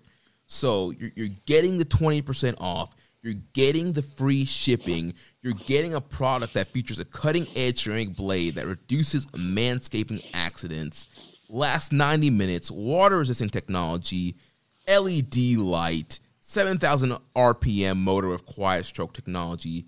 You're getting all of that, the discount, and the all out pay per view. And listen, if uh, you know using a ball trimmer is not your thing, maybe you want some deodorant, maybe you want some butt wipes, maybe you want a nose trimmer. I don't know what it is that you need to take care of, but you know that you know your specific hygienic needs, and our friends over at Manscaped have got you covered. Go to the website, take a look at the products. It doesn't even matter what it is. Find what you need, and then when you do, go ahead and buy it. Use our code suplex to check out and not only are you getting the 20% off, which is a fantastic deal, and you don't have to pay for shipping, but we're going to give you one of the best wrestling shows of the year. Now, I know it's AEW. Some of you are pro elitists, but are you really telling me you're not going to watch it if we pay for it? Because it's on us. So instead of going and getting an illegal, pirated channel that might drop, it might lag, it might have terrible, you know, graphics or whatever you want to, you know, eight, whatever it is let us pay for you to have the the actual um, pay per view, take care of your hygienic needs, and thank us. And that's it. Yeah, so that code is suplex at manscaped.com, 20% off and free shipping. Suplex at manscaped.com, 20% off and free shipping. So now is the time of the show where we discuss the match of the month and the wrestler of the month for the month of August 2020. Yeah, and we definitely, you know, had some tough choices to make. Um, there's a, a, lot of candidates for wrestler of the month. There were some interesting candidates for match of the month, but we uh, we finally narrowed it down here. Yeah, so starting with match of the month, um, we had to award this to Suzuki and Shingo, and you know, um, Jeremy mentioned that his match of the night at the Jingu Stadium show was easily the uh, Hiromu and Ishimori match, and um, you know, you can make that argument with me, and I'd probably agree with you. Uh, these matches were so close in quality. It, it's it's literally splitting hairs. Um, I think the reason we ended up going with Shingo and, and Suzuki, I felt personally that it was slightly better in terms of overall quality. But as we've had to do in many other months where we weren't completely sure about what the uh, match of the month was, we've deferred to the overall ratings on both Grapple as well as Cage Match. And I mean, literally, when I say that it's razor thin, it is razor thin. We're talking like fractions of a point. but on both websites, they've got the uh, Suzuki Shingo match slightly rated higher. So that's the reason we are uh, announcing it. Shout out to the Never uh, six man tournament uh, finals where Yoshihashi won his title. That, w- believe it or not, actually wasn't far off in quality from these two matches either. And it was rated pretty highly on both those sites in comparison to uh, you know both these Jingu Stadium shows. But uh, that's going to do it for match of the month: Suzuki versus Shingo. They take it. And then for the August wrestler of the month, the our winner for that is going to be the new never open weight champion, the King Minoru Suzuki. Uh, the reason we picked Suzuki, the the build up with the the Shingo match, it was a great build with all the multi man matches, the promos that they were doing, and then they went out there, had a great match. Uh, Suzuki winning the never open weight title once again. Suzuki's just been having an incredible year. Obviously, we're focusing on August, but this was a, a really good month for him. You know, shout out to some of the other uh, runner ups that we uh, talked about. We talked about Yoshihashi, believe it or not. Um, you know, finally winning his first um, New Japan title, um, having some great matches in that never six man tournament. Um, he, he did really well, um, but I, I, don't know. I just felt like the overall build to Suzuki Shingo was just better, and I think in the long term that that Suzuki wins is going to mean more in the future. Yeah, Suzuki had a lot going for him. Um, you know, it doesn't count for this month, but coming off that big win over uh, Nagata leading into the month, that did a lot to kind of like skyrocket him. And then um, the next night, which also counts for the month. I know it's not uh, the most stringent thing, but um, he actually went to Big Japan and uh, fought in one of their big shows and put and uh, had an unexpected excursion match against uh, forget Nomura Noyora, one one of the young up and coming stars that they have over there. So uh, did some big things here this month. I will say this: this is one of the worst months in New Jap- in recent uh, memory when it comes to New Japan. Just taking a look at all the road to shows that they had, uh, that summer struggle tour in Korakuen Hall was very rough. and uh, usually when it comes to um, wrestler of the month, we're looking at like how many great matches do they have, how many achievements do they have. But this month we were like, man, we were like literally looking over like I sent Jeremy a list like we considered Yano, we considered Yoshihashi, the Golden Aces, Dangerous Tekkers, Shingo, Suzuki, Hiromu, Ishimori, Naito, Kenta, uh, the Chaos six man team as a as a whole unit. Like we literally weren't sure, and I think our deliberations literally came down to Yoshihashi and um, Suzuki. And the funny th- I, I, the funny thing is like um, we're deliberating and like Jeremy's like giving me the reasons why it can't be the Golden Aces, and they're like pretty valid. And then he was like, and then uh, you know, Yoshihashi had a good month, but we can't give it to him. It's Yoshihashi. and I was like, wait, what the fuck? And then I like, I was fighting him on it.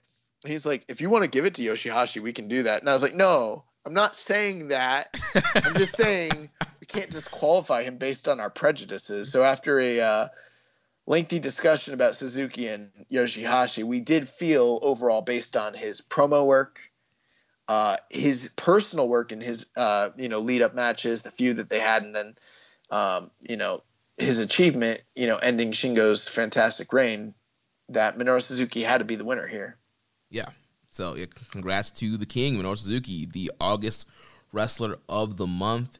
And so now, uh, real quickly, we're going to talk about uh, this past week's NJPW Strong, which we watched using the NJPW EXT, the only browser extension for NJPWWorld.com with features like dark mode, improved translations and layouts, and custom and shared playlists. synchronized viewing parties, and much, much more. It takes NJPW World to the next level. You can visit njpwext.us today for details. And of course, we're still doing these Friday uh, watch parties using the EXT, so you can come on, hop in the chat. Trust me, it'll make it a lot more enjoyable, especially for uh, this past week's show. Here's my thoughts. Danny Limelight beat Jordan Clearwater in five minutes and 58 seconds. The match was good. It was fine. Adrian Quest, Barrett Brown, Blake Christensen, and Mysterioso Jr. defeated ACH, Clark Connors, Karl Fredericks, and TJP.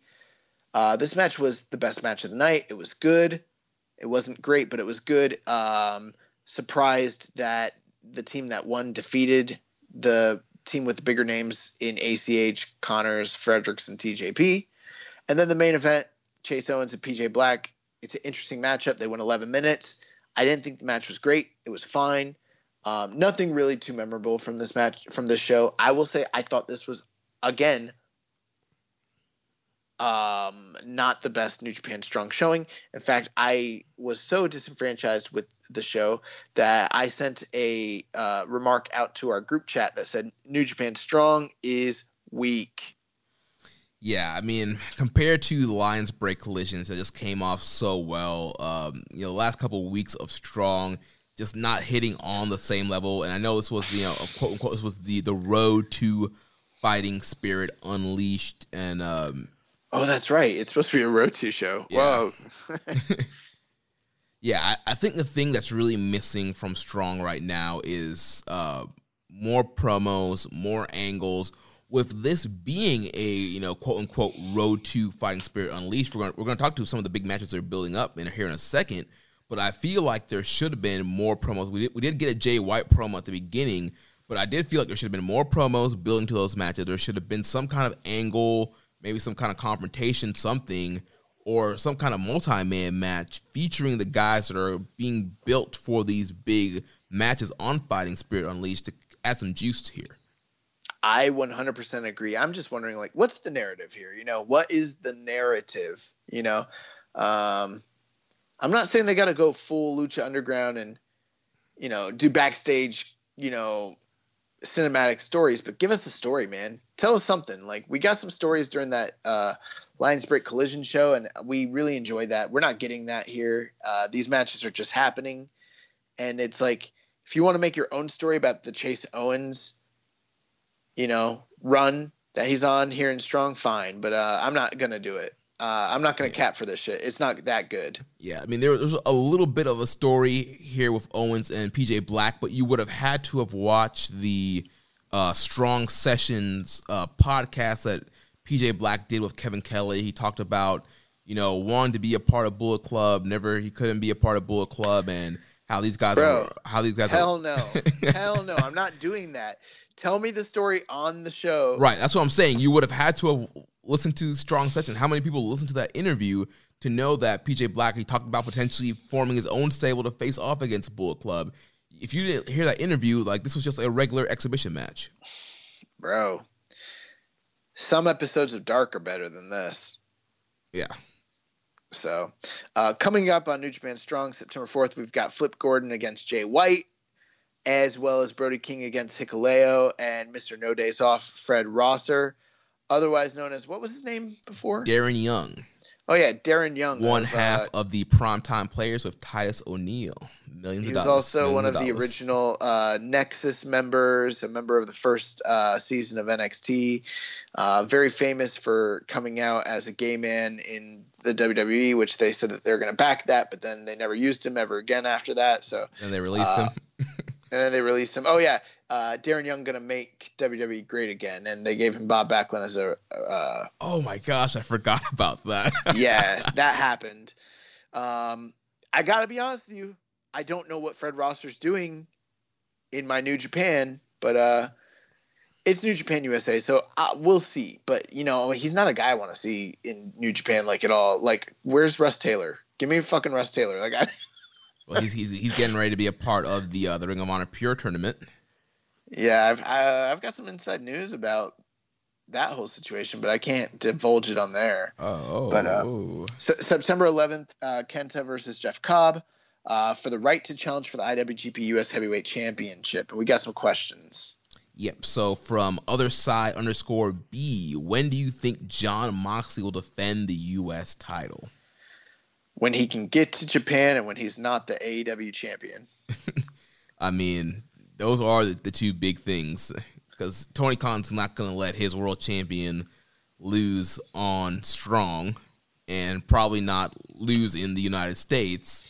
So, bro, the funny thing, um, this sounds so mean, but like, I am a member of a lot of. I'm silently a member of a lot of like New Japan um, Facebook groups. Like, I just join them all just to kind of see what people are doing, and there's a lot. There's a wide variety of different spectrum of fans. You know, from your like most ardent, hardcore, like diehard, like pro old heads to like people who don't know anything, and like I you wouldn't believe how many people I've seen post being like they need to have Kenta come on come on Dynamite and have Jon Moxley defend the belt in uh Daily's Place and like I've seen that a lot.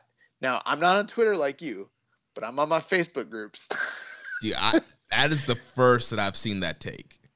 Oh, bro, it's all over. It's like in all these pro groups, like, and they're big. They're not like small groups. You know, we're talking 15, 20,000 member groups, like on uh, Facebook. And I see a bunch of people posting that, and like a lot of people agreeing, like hundreds or thousands. And I'm like sitting there thinking, like, oh my god, don't you guys know that's not going to happen? First off, and it can't happen. but it's just funny. Uh, anything else? I don't have anything else to say about that. Can I go to the next question? Yeah, go go to the next question. Dom Homie 101 asks us, why isn't nobody talking about how shitty Kenta's ring gear is? He needs some new fucking gear. I mean, is I, it, I, is it, that's always that's been his gear for a long time. I yeah, like it. yeah, I like it. It's it's a traditional Kenta gear. Uh, it's better than that yellow and brown joint that he used to rock, which fucking was terrible. It looked like piss and shit. wow. I mean, if you want to complain anything about his look, I mean, his hair is still, His hair. still a hot mess. Bro, I I'm a big fan of his look because he's got like what it looks like was when I was in workshop class and we used to be able to like spatter our uh you know our joints like whenever we like got done working on our projects we would like splatter the joint or splatter the uh the paint on it and I always use black and white because 1994, Bret Hart was rocking those colors. He was wearing the black and he had the the white splattered all over it. And I think that's where Kenta got the inspiration from. I'm just gonna believe that because that's what it looks like to me. So I'm not gonna talk crap about his gear. He's got Bret Hart 1994, you know, paint splatter gear. It's awesome. I I didn't put those connections together, but sure. Bro, anytime I see anybody that has paint splattered on their gear, like they stole it from Bret. He did it first, 1994. uh, yeah, I'm sure uh, Kenta is a, a big uh, Bret, Bret the Hitman Hart fan. I I'm fully like convinced he is. All right, so uh, moving on here, we did have a press conference this uh, early this morning, August 31st, talking about the upcoming New Japan Road Tour. So one of the big highlights of this. Oh, oh, New Japan Road. Yes, Road. Yes, Road is back for the third Oh time this year. New Japan Road. it's not the road to the G1 climax. nope, it's just What the fuck are they doing? Dude, why this tour? The same name. Literally the third or fourth time we've had a New Japan Road Tour this year. Bro, the funny thing is like um WWE even has like Road to WrestleMania. Y'all can't do the Road to G1 Climax. Like, figure it out. Like, what's Or- the next big? Sh- Just do a separate name tour that's not New Japan Road. what's the next big show? G1. All right, the Road to the G1. Boom, easy. They need to hire me for their marketing. Like, someone's fucking up over there. I don't know who it is.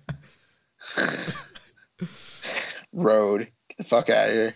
So uh, one of the big uh, things announced for New Japan Road. So we had Sho coming out. He vacated the IWGP Junior Tag Team titles, saying that Yo, saying that Yo is unlikely to come back before the end of the year due to his knee injury. Um, and Sho said that they would be vacating the titles in a post-match interview at Summer Struggle in Jingu. So they made it official. The titles have been vacated, and as a result, there's going to be a four-team round-robin tournament that will start on September 3rd. The two teams who score the most points will face off in the finals of the tournament on September 11th. So, tell us the So- teams of this tournament, young so- boy. Before I do that, I just want to point out we don't have enough time for for us to get a best of super juniors in of any like at all in any kind of style like format.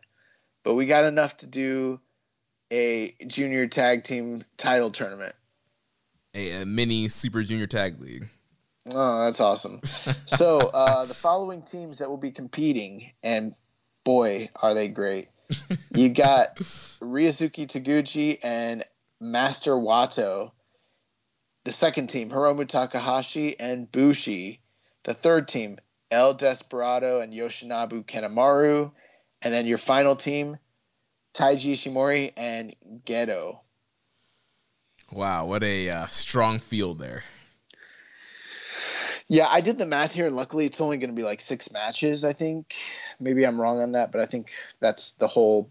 It's a single block tournament, and whoever ends up with the most points at the end wins. But you know, Gedo seems to like to do ties at the ends of these tournaments, and then turn the tournament into like a tiebreaker on a bigger show. So Well, the whole deal is so it's not whoever has the most. It's the two teams that have the most will face off in the finals. oh, so there is going to be a finals regardless. Yeah. Okay, my bad. So then, oh, that's even better. So that means we get to see those two teams fight each other once and then fight each other again at the end, regardless. Yeah. Oh, so good. I can't wait. I can't wait to watch Taguchi and Wato fight Ishimori and Gedo twice. It's going to be so good. What a treat. Uh, we had a question here from Reddit User Viking Pain. It says Roppongi 3K are going to vacate the junior tag title soon. Now, I'd rather see the junior tag title shipped off to America to be defended on Strong, but let's say they keep them in Japan. Who becomes the next junior tag champions? Wato Taguchi, Despy Kanemaru, Hiromu Bushi, or Gedo Ishimori? I don't know. People are not going to like my answer, but I mean, things seem to be better in, in the world when Despy and Kanemaru were the t- champions. Maybe just go back to them. I don't know. Well, you know, on the NJPW collection card game app, they just oh recently updated. First of all, I, I never mentioned this theory because I know people would say it's ridiculous. But when when Evil won the ti- so when Naito won the title, they quickly changed the title screen to feature Naito having the double titles. Evil won the title, and they left that title screen exactly the way it was with Naito with the double titles. And now that Naito's won them back, they've changed it to a Suzuki Gun title screen featuring Suzuki, Sabre, Taichi, Desperado, and Kanemaru. So with you know Suzuki Gun getting this highlight on, on the app, um, I'm thinking you're right that Desperado and Kanemaru could begin these titles, and then you would have yeah. Suzuki Gun with a bunch of belts. That's not crazy. I mean, if you think about it, you got Suzuki winning the Never title. You got uh, Dangerous Tekkers winning the uh, main tag titles. Uh, I mean, Desperado and Kanemaru are the actually are the only actual tag team here. I, you could argue Takahashi and Bushi, but I mean, I don't know, man. Like, I don't want to see Takahashi saddled with the junior titles. Yeah, he, he's above that right now. I think he's going to the G1, so I don't know. Um, so that's my hope. But like, there is that whole thing where it's like I've seen the the best match I think you can probably lay out here, historically speaking, is Hiromu and Bushi against Despy and Kanemaru. But it's a match we've seen many, many, many times in the past. So I'm not really there is no matchup here I'm really looking forward to.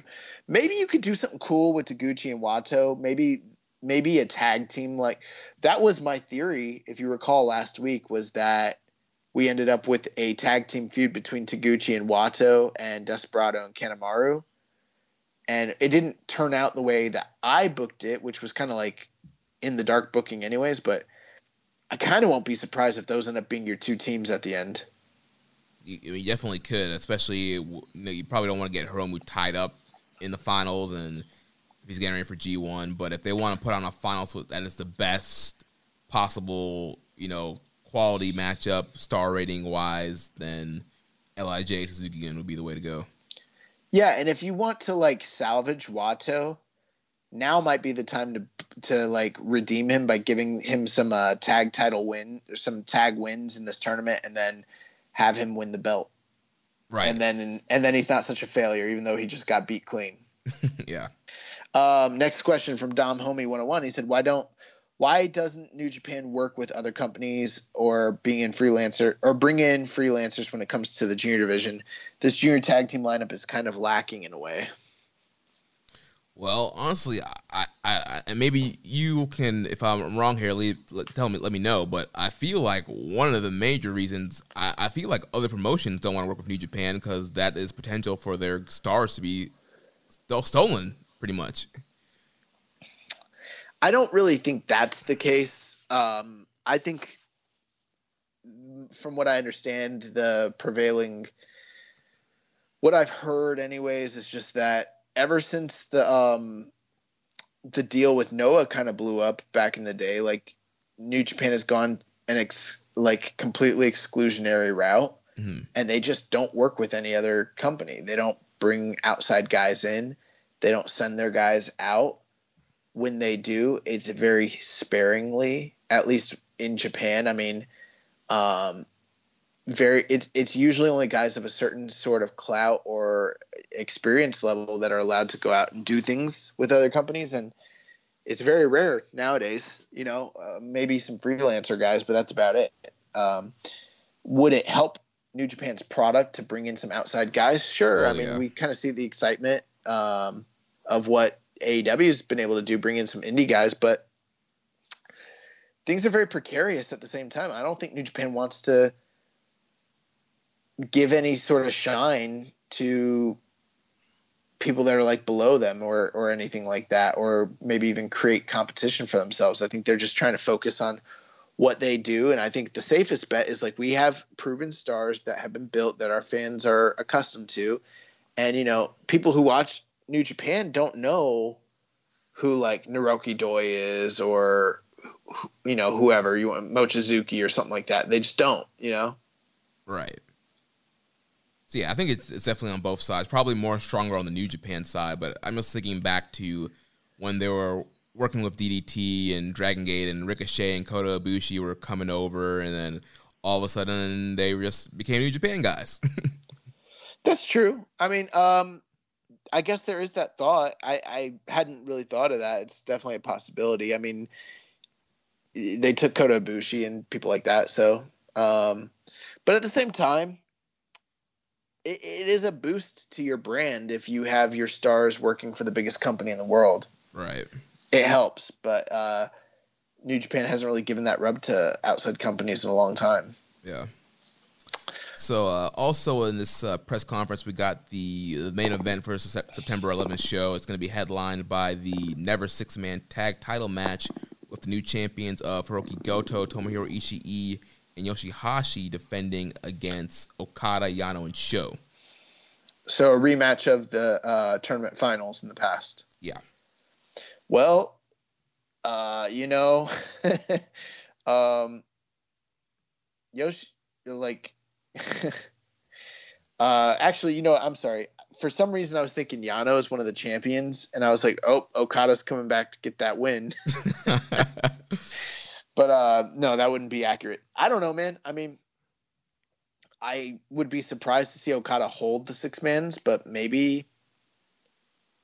I mean, it's Okada. Like, there's no reason that he that they might not just like get those belts off those guys.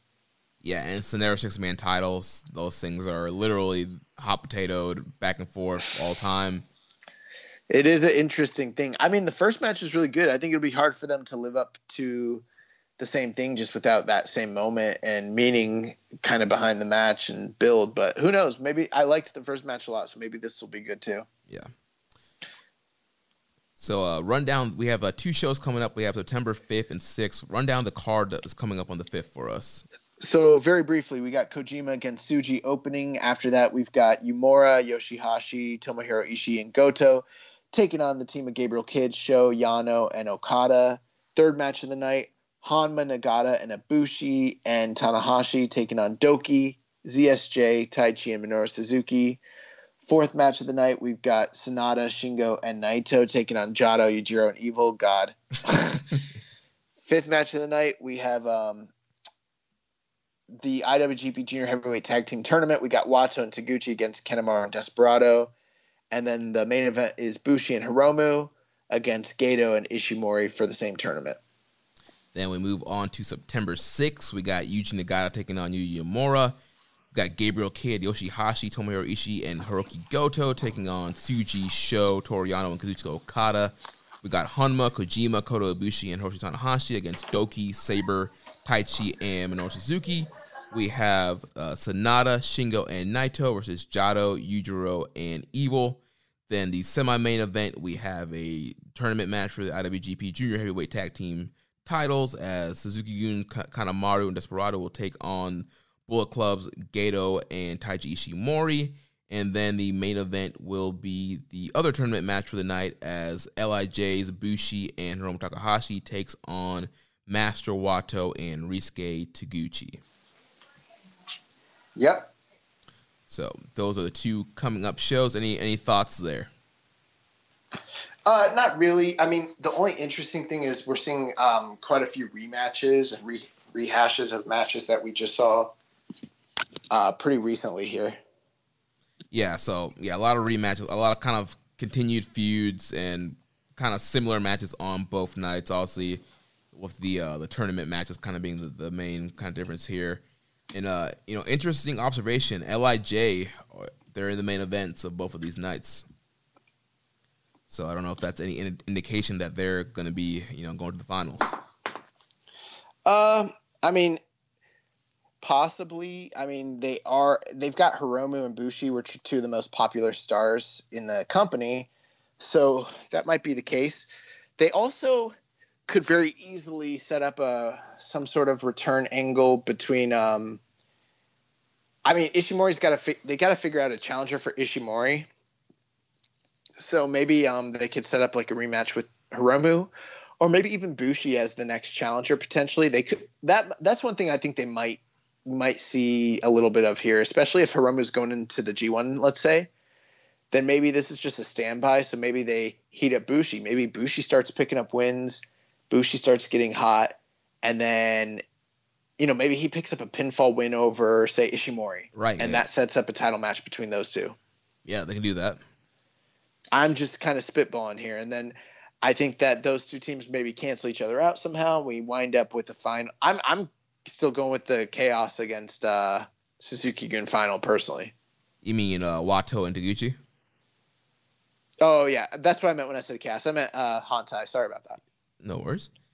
So, yep, so that's what we got coming up. Uh, also, in that press conference, we had some comments from uh, Tetsuya Naito and talking about wanting to do more stadium shows. And this quote here comes from Naito. He says, So, my proposal is to have more events in the open air. Maybe you might worry about the weather, but I want it to happen. Maybe Jingu Stadium every year, or change it up and run in a different open air venue every year. There are a lot of stadiums used by pro baseball teams or even other grounds up in Hokkaido or Okinawa, even. There are a lot of possibilities. I want this to happen. Maybe in the future I can have a big LIJ roll call in Hiroshima's Matsuda Stadium. Whatever, that's just something I want. Maybe it's 80% me going into business for myself, but I want everyone to give it a thought.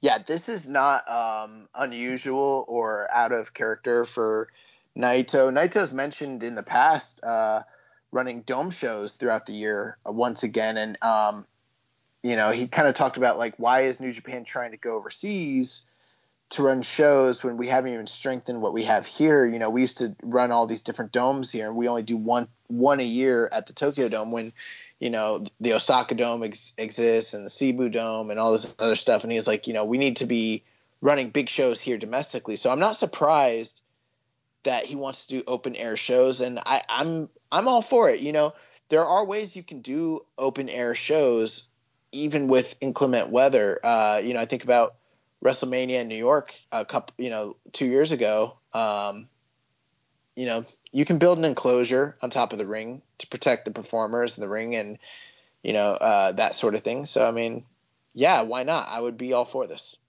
So a question here from Rambo and Slam Pigs. is maybe I'm just starved for wrestling in front of a crowd, but I felt the crowd in Jingu and the whole setup really added something. And Naito talked about coming back when the place can actually be full. Do you see this as a realistic goal in the next few years? I do. I think that, um, especially since this company is hypothetically still hot. I hope it is. Well, you know, we don't know, but I think um, they probably are.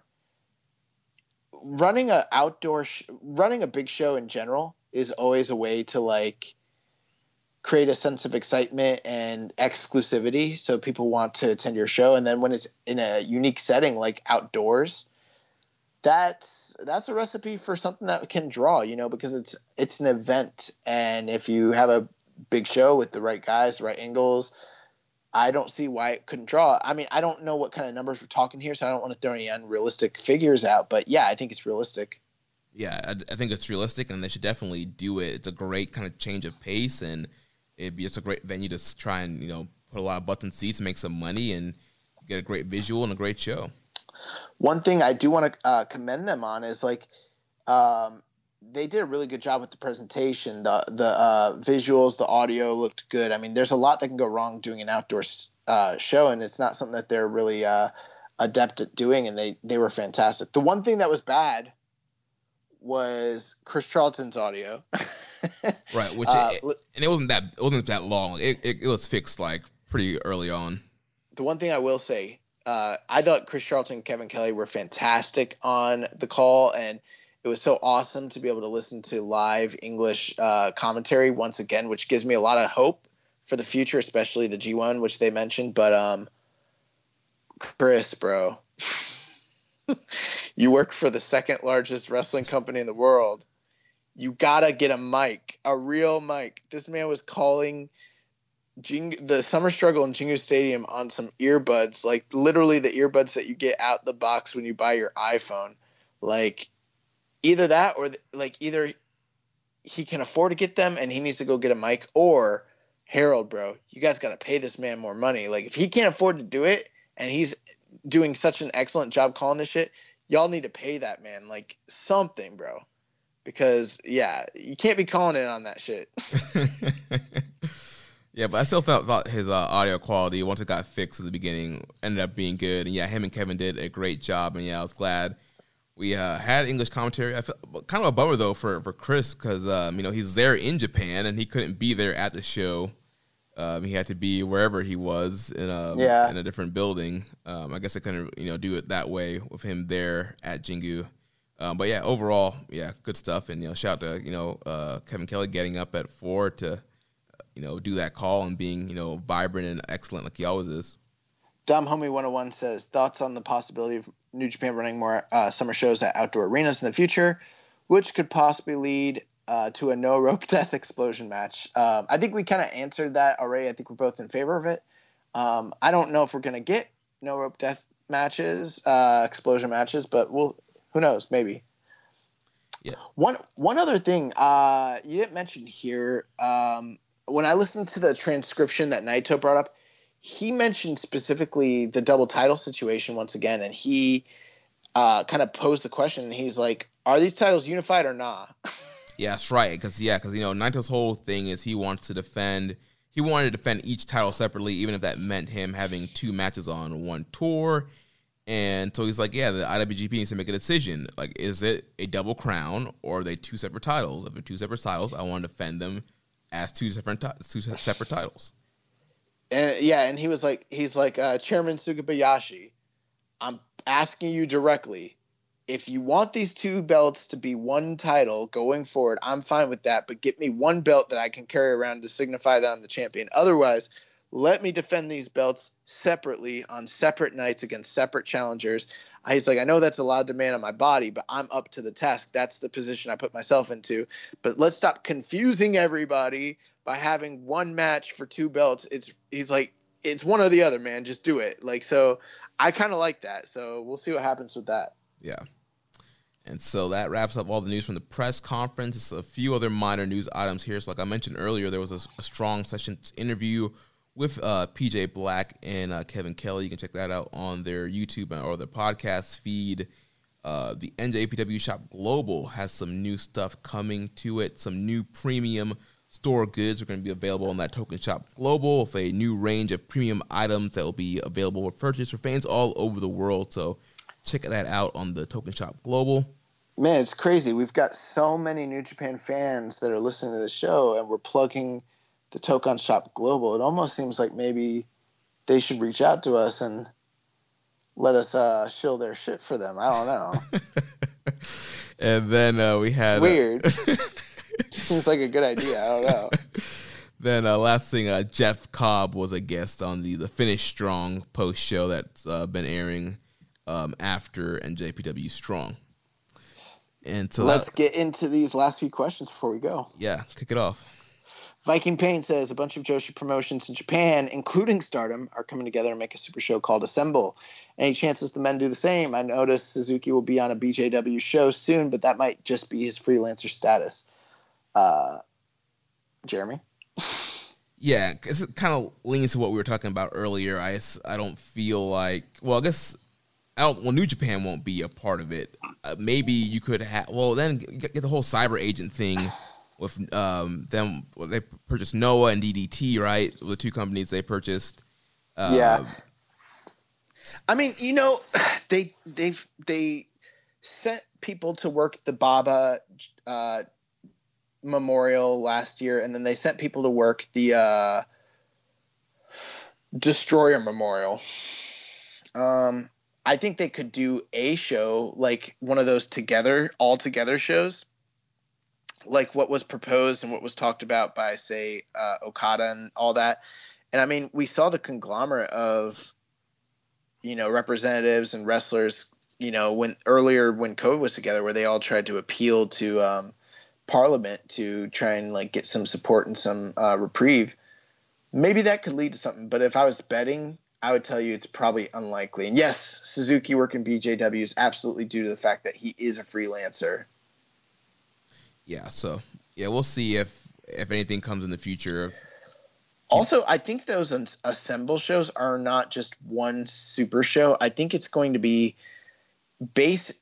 Maybe maybe you know more about this than I do, Jeremy. But it sounded to me like they're going to be a super show promotion. So I'm not 100% sure. We, this, is where we need the Joshi experts. We need to bring in Dr. Joshi, James Boyd. We need to bring in Zach, Zach Porter and get those guys to uh, lay a law down here for us. Yeah. Um, next question from Just Little Bear Zero One. He said, aside from scouring dirt sheets, is there a way to know if a talent is under control versus freelancer? Under contract. Is that what I said? I thought you said control. Bro, I'm tired. it's been a been a long weekend and a long couple days here. You guys have no idea. Sorry about that. Um, my answer to this is it is hard to know, and yes, dirt sheets do help. You know, one thing that's actually pretty useful, um, believe it or not, is Wikipedia. If you go to the roster section of Wikipedia, it's not completely up to date, but they do usually have the status as to whether someone is a known freelancer or not. It doesn't mean that people who are not listed as freelancers are not, you know, are it doesn't mean that they're for sure signed to the company, but it's more, you know, it'll tell you who the freelancers are so you can kind of know who's not signed to the company. But this sort of stuff is kind of hush hush and sort of secretive over there, honestly. Yeah. Uh, overall, for all promotions, a great resource. Uh, Fightful.com, Sean Ross Sapp, he has a page on the, on his site mm. that he mm. keeps track of anytime somebody's contract renews and they, they sign, and he does have some New Japan guys on there because some news has broken recently of you know people sign, especially since people have been signing multi-year contracts. A lot of that's been coming out lately. So um, Fightful has a lot of uh, updates. It's mainly obviously like the WWE and AEW because that's more readily available. There's more sources there, but some of the New Japan dates are on there. But yeah, it's definitely looking on dirt sheets, listening to Observer Radio. Dave usually has some kind of indications on some of that stuff, and so yeah. Does he have it listed in uh, order of length? Of like how much time they have left on their contract? So it's like so he'll, he'll have a promotion and it'll be like X wrestler's contract is up December 2024. He needs to have it like in order of length so we can kind of see the countdown, you know, starting with whoever's got the least amount of time left versus the most. That way, when you get to the bottom, you wind up with Kota Ibushi, and it's just an indefinite clock because he has a lifetime, a lifetime contract. Like he's literally signed until the day he passes. Yeah, it's crazy. And we know he he's going to live to be 150. I heard that. and then and uh, PJ Black on on his interviews planning to live until 125. So maybe you know we could have the first like 100 year old match of uh, PJ Black versus Kota Ibushi. Bro, PJ Black be jumping like he does base jumping and stuff. Like uh, that's that's a very high risk behavior. It's not people. pe- people that live to 125 don't jump off of cliffs and s- stuff like that. I'm just saying. Uh, Dom Homie 101 asked uh, thoughts on what Wrestle Kingdom 15 will look like. Will there still be a limited amount of fan situation? Uh, what will the card look like? Will it even take place inside of the Tokyo Dome? If it doesn't take place inside the Tokyo Dome, where does the event take place? That's a lot of great questions, uh, Dom Homie 101. We don't know. It, Yeah, dude. we don't know. It, it's kind of up in the area. I have no idea what Wrestle Kingdom 15 is going to look like. Um, it really all depends on what the the COVID situation is looking at at the time. Um, if it's still pretty bad, then it, it could be a limited capacity sort of thing in the Tokyo Dome. Um, I have a hard time seeing them not doing it in the Tokyo Dome. I feel like it, it still will be there, but it, will probably be limited capacity. They'll have to wear masks. They'll have to use the, the app gimmick and not be able to cheer. Um, yeah, I, I think with that tradition, they'll, they'll want to keep it in the dome. Josh number two asked if you were to take the current New Japan roster and use a video game style rating, what overall would you assign the wrestlers? For instance, Yano is clearly a 99 overall, but what do you give everyone else? So Uh, I feel like that's a whole podcast we could do outside of this one, literally. right, but I, I think Ve- the, very similar to what we've done before. Right, I was gonna say if anybody wants like to hear kind of an answer to that already, you can go back into the archives during during the uh, the early COVID era where we did the Bret Hart wrestler score on the entire uh, New Japan roster, which we measured look, mic, work, and star power, a scale of 40, 10 points for each uh, category. There, we went through the whole roster. Yeah, maybe we'll think of doing something like that. I know uh, One Nation Radio does something like that every year with um, you know, well they used to until 2K20 came out was so trash, but they used to give the power rankings to the wrestlers. Um, they they they would try to correct what uh, who does those games? EA, THQ, 2K. 2K. Oh yeah, what 2K does. Um, I'm sure they'll probably do something like that similar when um, the AEW game comes out. Uh, you know, down the line. So that might be fun. The only thing is, there's not actually a game for us, so it almost depresses me to realize, you know, it, we're we're doing these ratings, but there's not going to be a game to rate it against. So I don't know. Then uh, last question here from the Maple Maple Leaf Wrestling History podcast. Do you guys think AEW could ever potentially sell out any major venues in Japan, or would they require a Japanese Fed to do so? They could. I mean, there's no reason why they couldn't um, necessarily, but they might not. That's kind of. I mean, it's just one of those hypotheticals. Like, could they? You're like, yeah, certainly. I mean, they got Kenny Omega. They got working relationships with uh, Japanese, you know, companies like DDT, and potentially along with that, maybe even uh, who's the other group with them? Noah. Uh, with that AEW's worked with? No, that's with uh, DDT. Yeah, Noah with Cyber Agent. Yeah. Yes, I mean if there's a, I, I mean I'm not saying I know anything, but like if there's a cyber agent tie-in, and then they've got like the Bucks, Kenny, Cody, you know, uh, people like that, Shima. I don't know. Michael I mean, Na- not- Michael Nakazawa. Michael Nakazawa. um, I don't know what the fandom for AEW looks like, but I mean, it also depends on what you mean when you say major venue. You know, I, I don't know what their distribution in Japan looks like. I don't know what their visibility is like, but you know, if I was betting over the life, I think AEW is going to be around for a while, and I don't know if they're going to Japan anytime soon. But if I had to guess, would they ever sell out a major arena in Japan? I would probably say yes. Yeah, down down the line for sure. Now, I know a lot of people don't like to hear that, and they probably think that's far fetched, and we don't know what we're talking about. But I'm like, WWE sells out major arenas and has historically for a long time in Japan. And I know not all of wrestling fans over there are going to like AEW, but I guarantee you, if they have visibility there, there are wrestling fans that like them. And if they partner with the right company, bring in the right people, and do the right matches, sure, why not? Yep. Yep. That wraps it up for the question. The last thing I have here is recommended match of the week. So last week, I recommended Tomohiro Ishii versus Roddy Strong from Honor Rising 2016 Night One for the TV title. What do you think of this matchup? I was underwhelmed. Mm. I I thought well I I've seen the Ishii Roddy Strong match from ROH and I got to tell you I think it's a lot better than this match.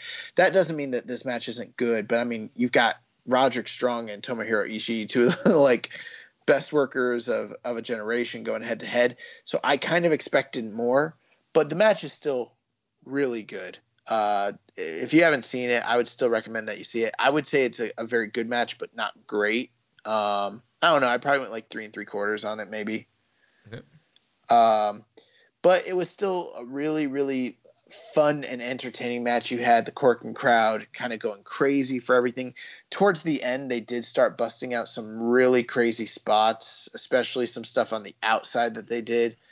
Um, but this was sort of like a mixture of Ishii's, you know, never strong style mixed with Roddy's, you know, indie strong style. So um, I would love to see these two guys go at it again sometime in the future because they have a better match in them. And I, the match they had in ROH is, is vastly better than this, and it's it's fantastic. And this one's very good also. So, um, but Ishii picked up his um, first ROH title, so it's it's kind of historically important match, and uh, yeah, I thought it was good.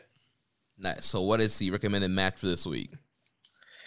I have a true banger for you. Like a like this is and this one's one that you don't hear a lot of talk about, but I'm telling you, you're gonna fucking love this match. So, uh, in 1994, New Japan decided to run the first ever, uh, first and only super grade junior heavyweight tag league. So this was a precursor to the junior tag league that we see nowadays. They they didn't follow up on it for years again afterwards. So it was kind of a standalone tournament. Um, the tournament itself, just to kind of give you a quick rundown, had teams like Super Dolphin and Taka Michinoku, Sho Funaki and uh, Yuki Ishikawa, Norio Honaga and Gran Hamada, Masayoshi Motegi and Kamizaki, Flying Scorpio, which is 2 Cold Scorpio, and El Samurai, Dean Malenko and Tomokazu Ishi, uh, Ishizawa, Black Tiger and Great Sasuke, and Shinjiro Otani and Wild Pegasus. And on the final night of this tournament, and this is available on New Japan World for everybody that wants to watch it, and I'm highly recommending that you do. Um, the finals uh, of this match on October 18th, 1994. It is Black Tiger and Great Sasuke taking on Shinjiro Otani and Wild Pegasus. wow. oh, wow. That yeah, this great. match truly fucking rocks. It's like one of the best uh, junior tag matches in New Japan history. Uh, when it happened, Dave gave it four and three quarters. I think I would go slightly less and still. I watched it again just to kind of uh, see how great it was uh, to this point. It's got 8.61 on Cagematch. I would go four and a half on the shit. Um, but it's really a groundbreaking match. It's just really, really, really, really awesome. Nice. Well, that is our recommended match of the week. So go ahead and check that out, and we'll review that next week. And that's going to wrap things up for here this week. Uh, next week, we'll be back to uh, talk about the first two shows of New Japan Road and talk about Fighting Spirit Unleashed on NJPW Strong. So if you enjoyed today's show, please consider making a donation by visiting socialsuplex.com slash donate. Click on the donate button under the Keeping It Strong style logo. Make sure to connect with us on social media. On Twitter, the show is at KI Strongstyle. You can follow me at Jeremy L. Donovan. Also follow us at Social Suplex. On Facebook, we are facebook.com slash social suplex. On Instagram, we are at social suplex. On Reddit, I'm the pro black guy. Josh is keeping it strong style. You can email me, Jeremy at socialsuplex.com. Check out all the other shows on the Social Suplex Podcast Network. On Sundays, we have One Nation Radio, hosted by Rich Latta and James Boyd. On Wednesdays, we have the Ricky and Clyde Wrestling Show from Scotland. On Thursdays, we have a new show debuting called the Grave Consequences Podcast with Caleb Ballin and uh, Greg Maserati. They're going to be going over uh, Lucha Underground. So check that out on Thursdays. And on Fridays, we have the 8 Bit Suplex with Josh number 2 and Sandy. And then Saturdays, we have All Things Elite with Floyd and Austin. Don't forget to subscribe, leave a rating and review, and we will catch you next week on Keeping It Strong Style, the ace of podcasts. Everything is not evil. Tranquilo. Asanayo. Thank you for listening to Keeping It Strong Style. We'll see you next time.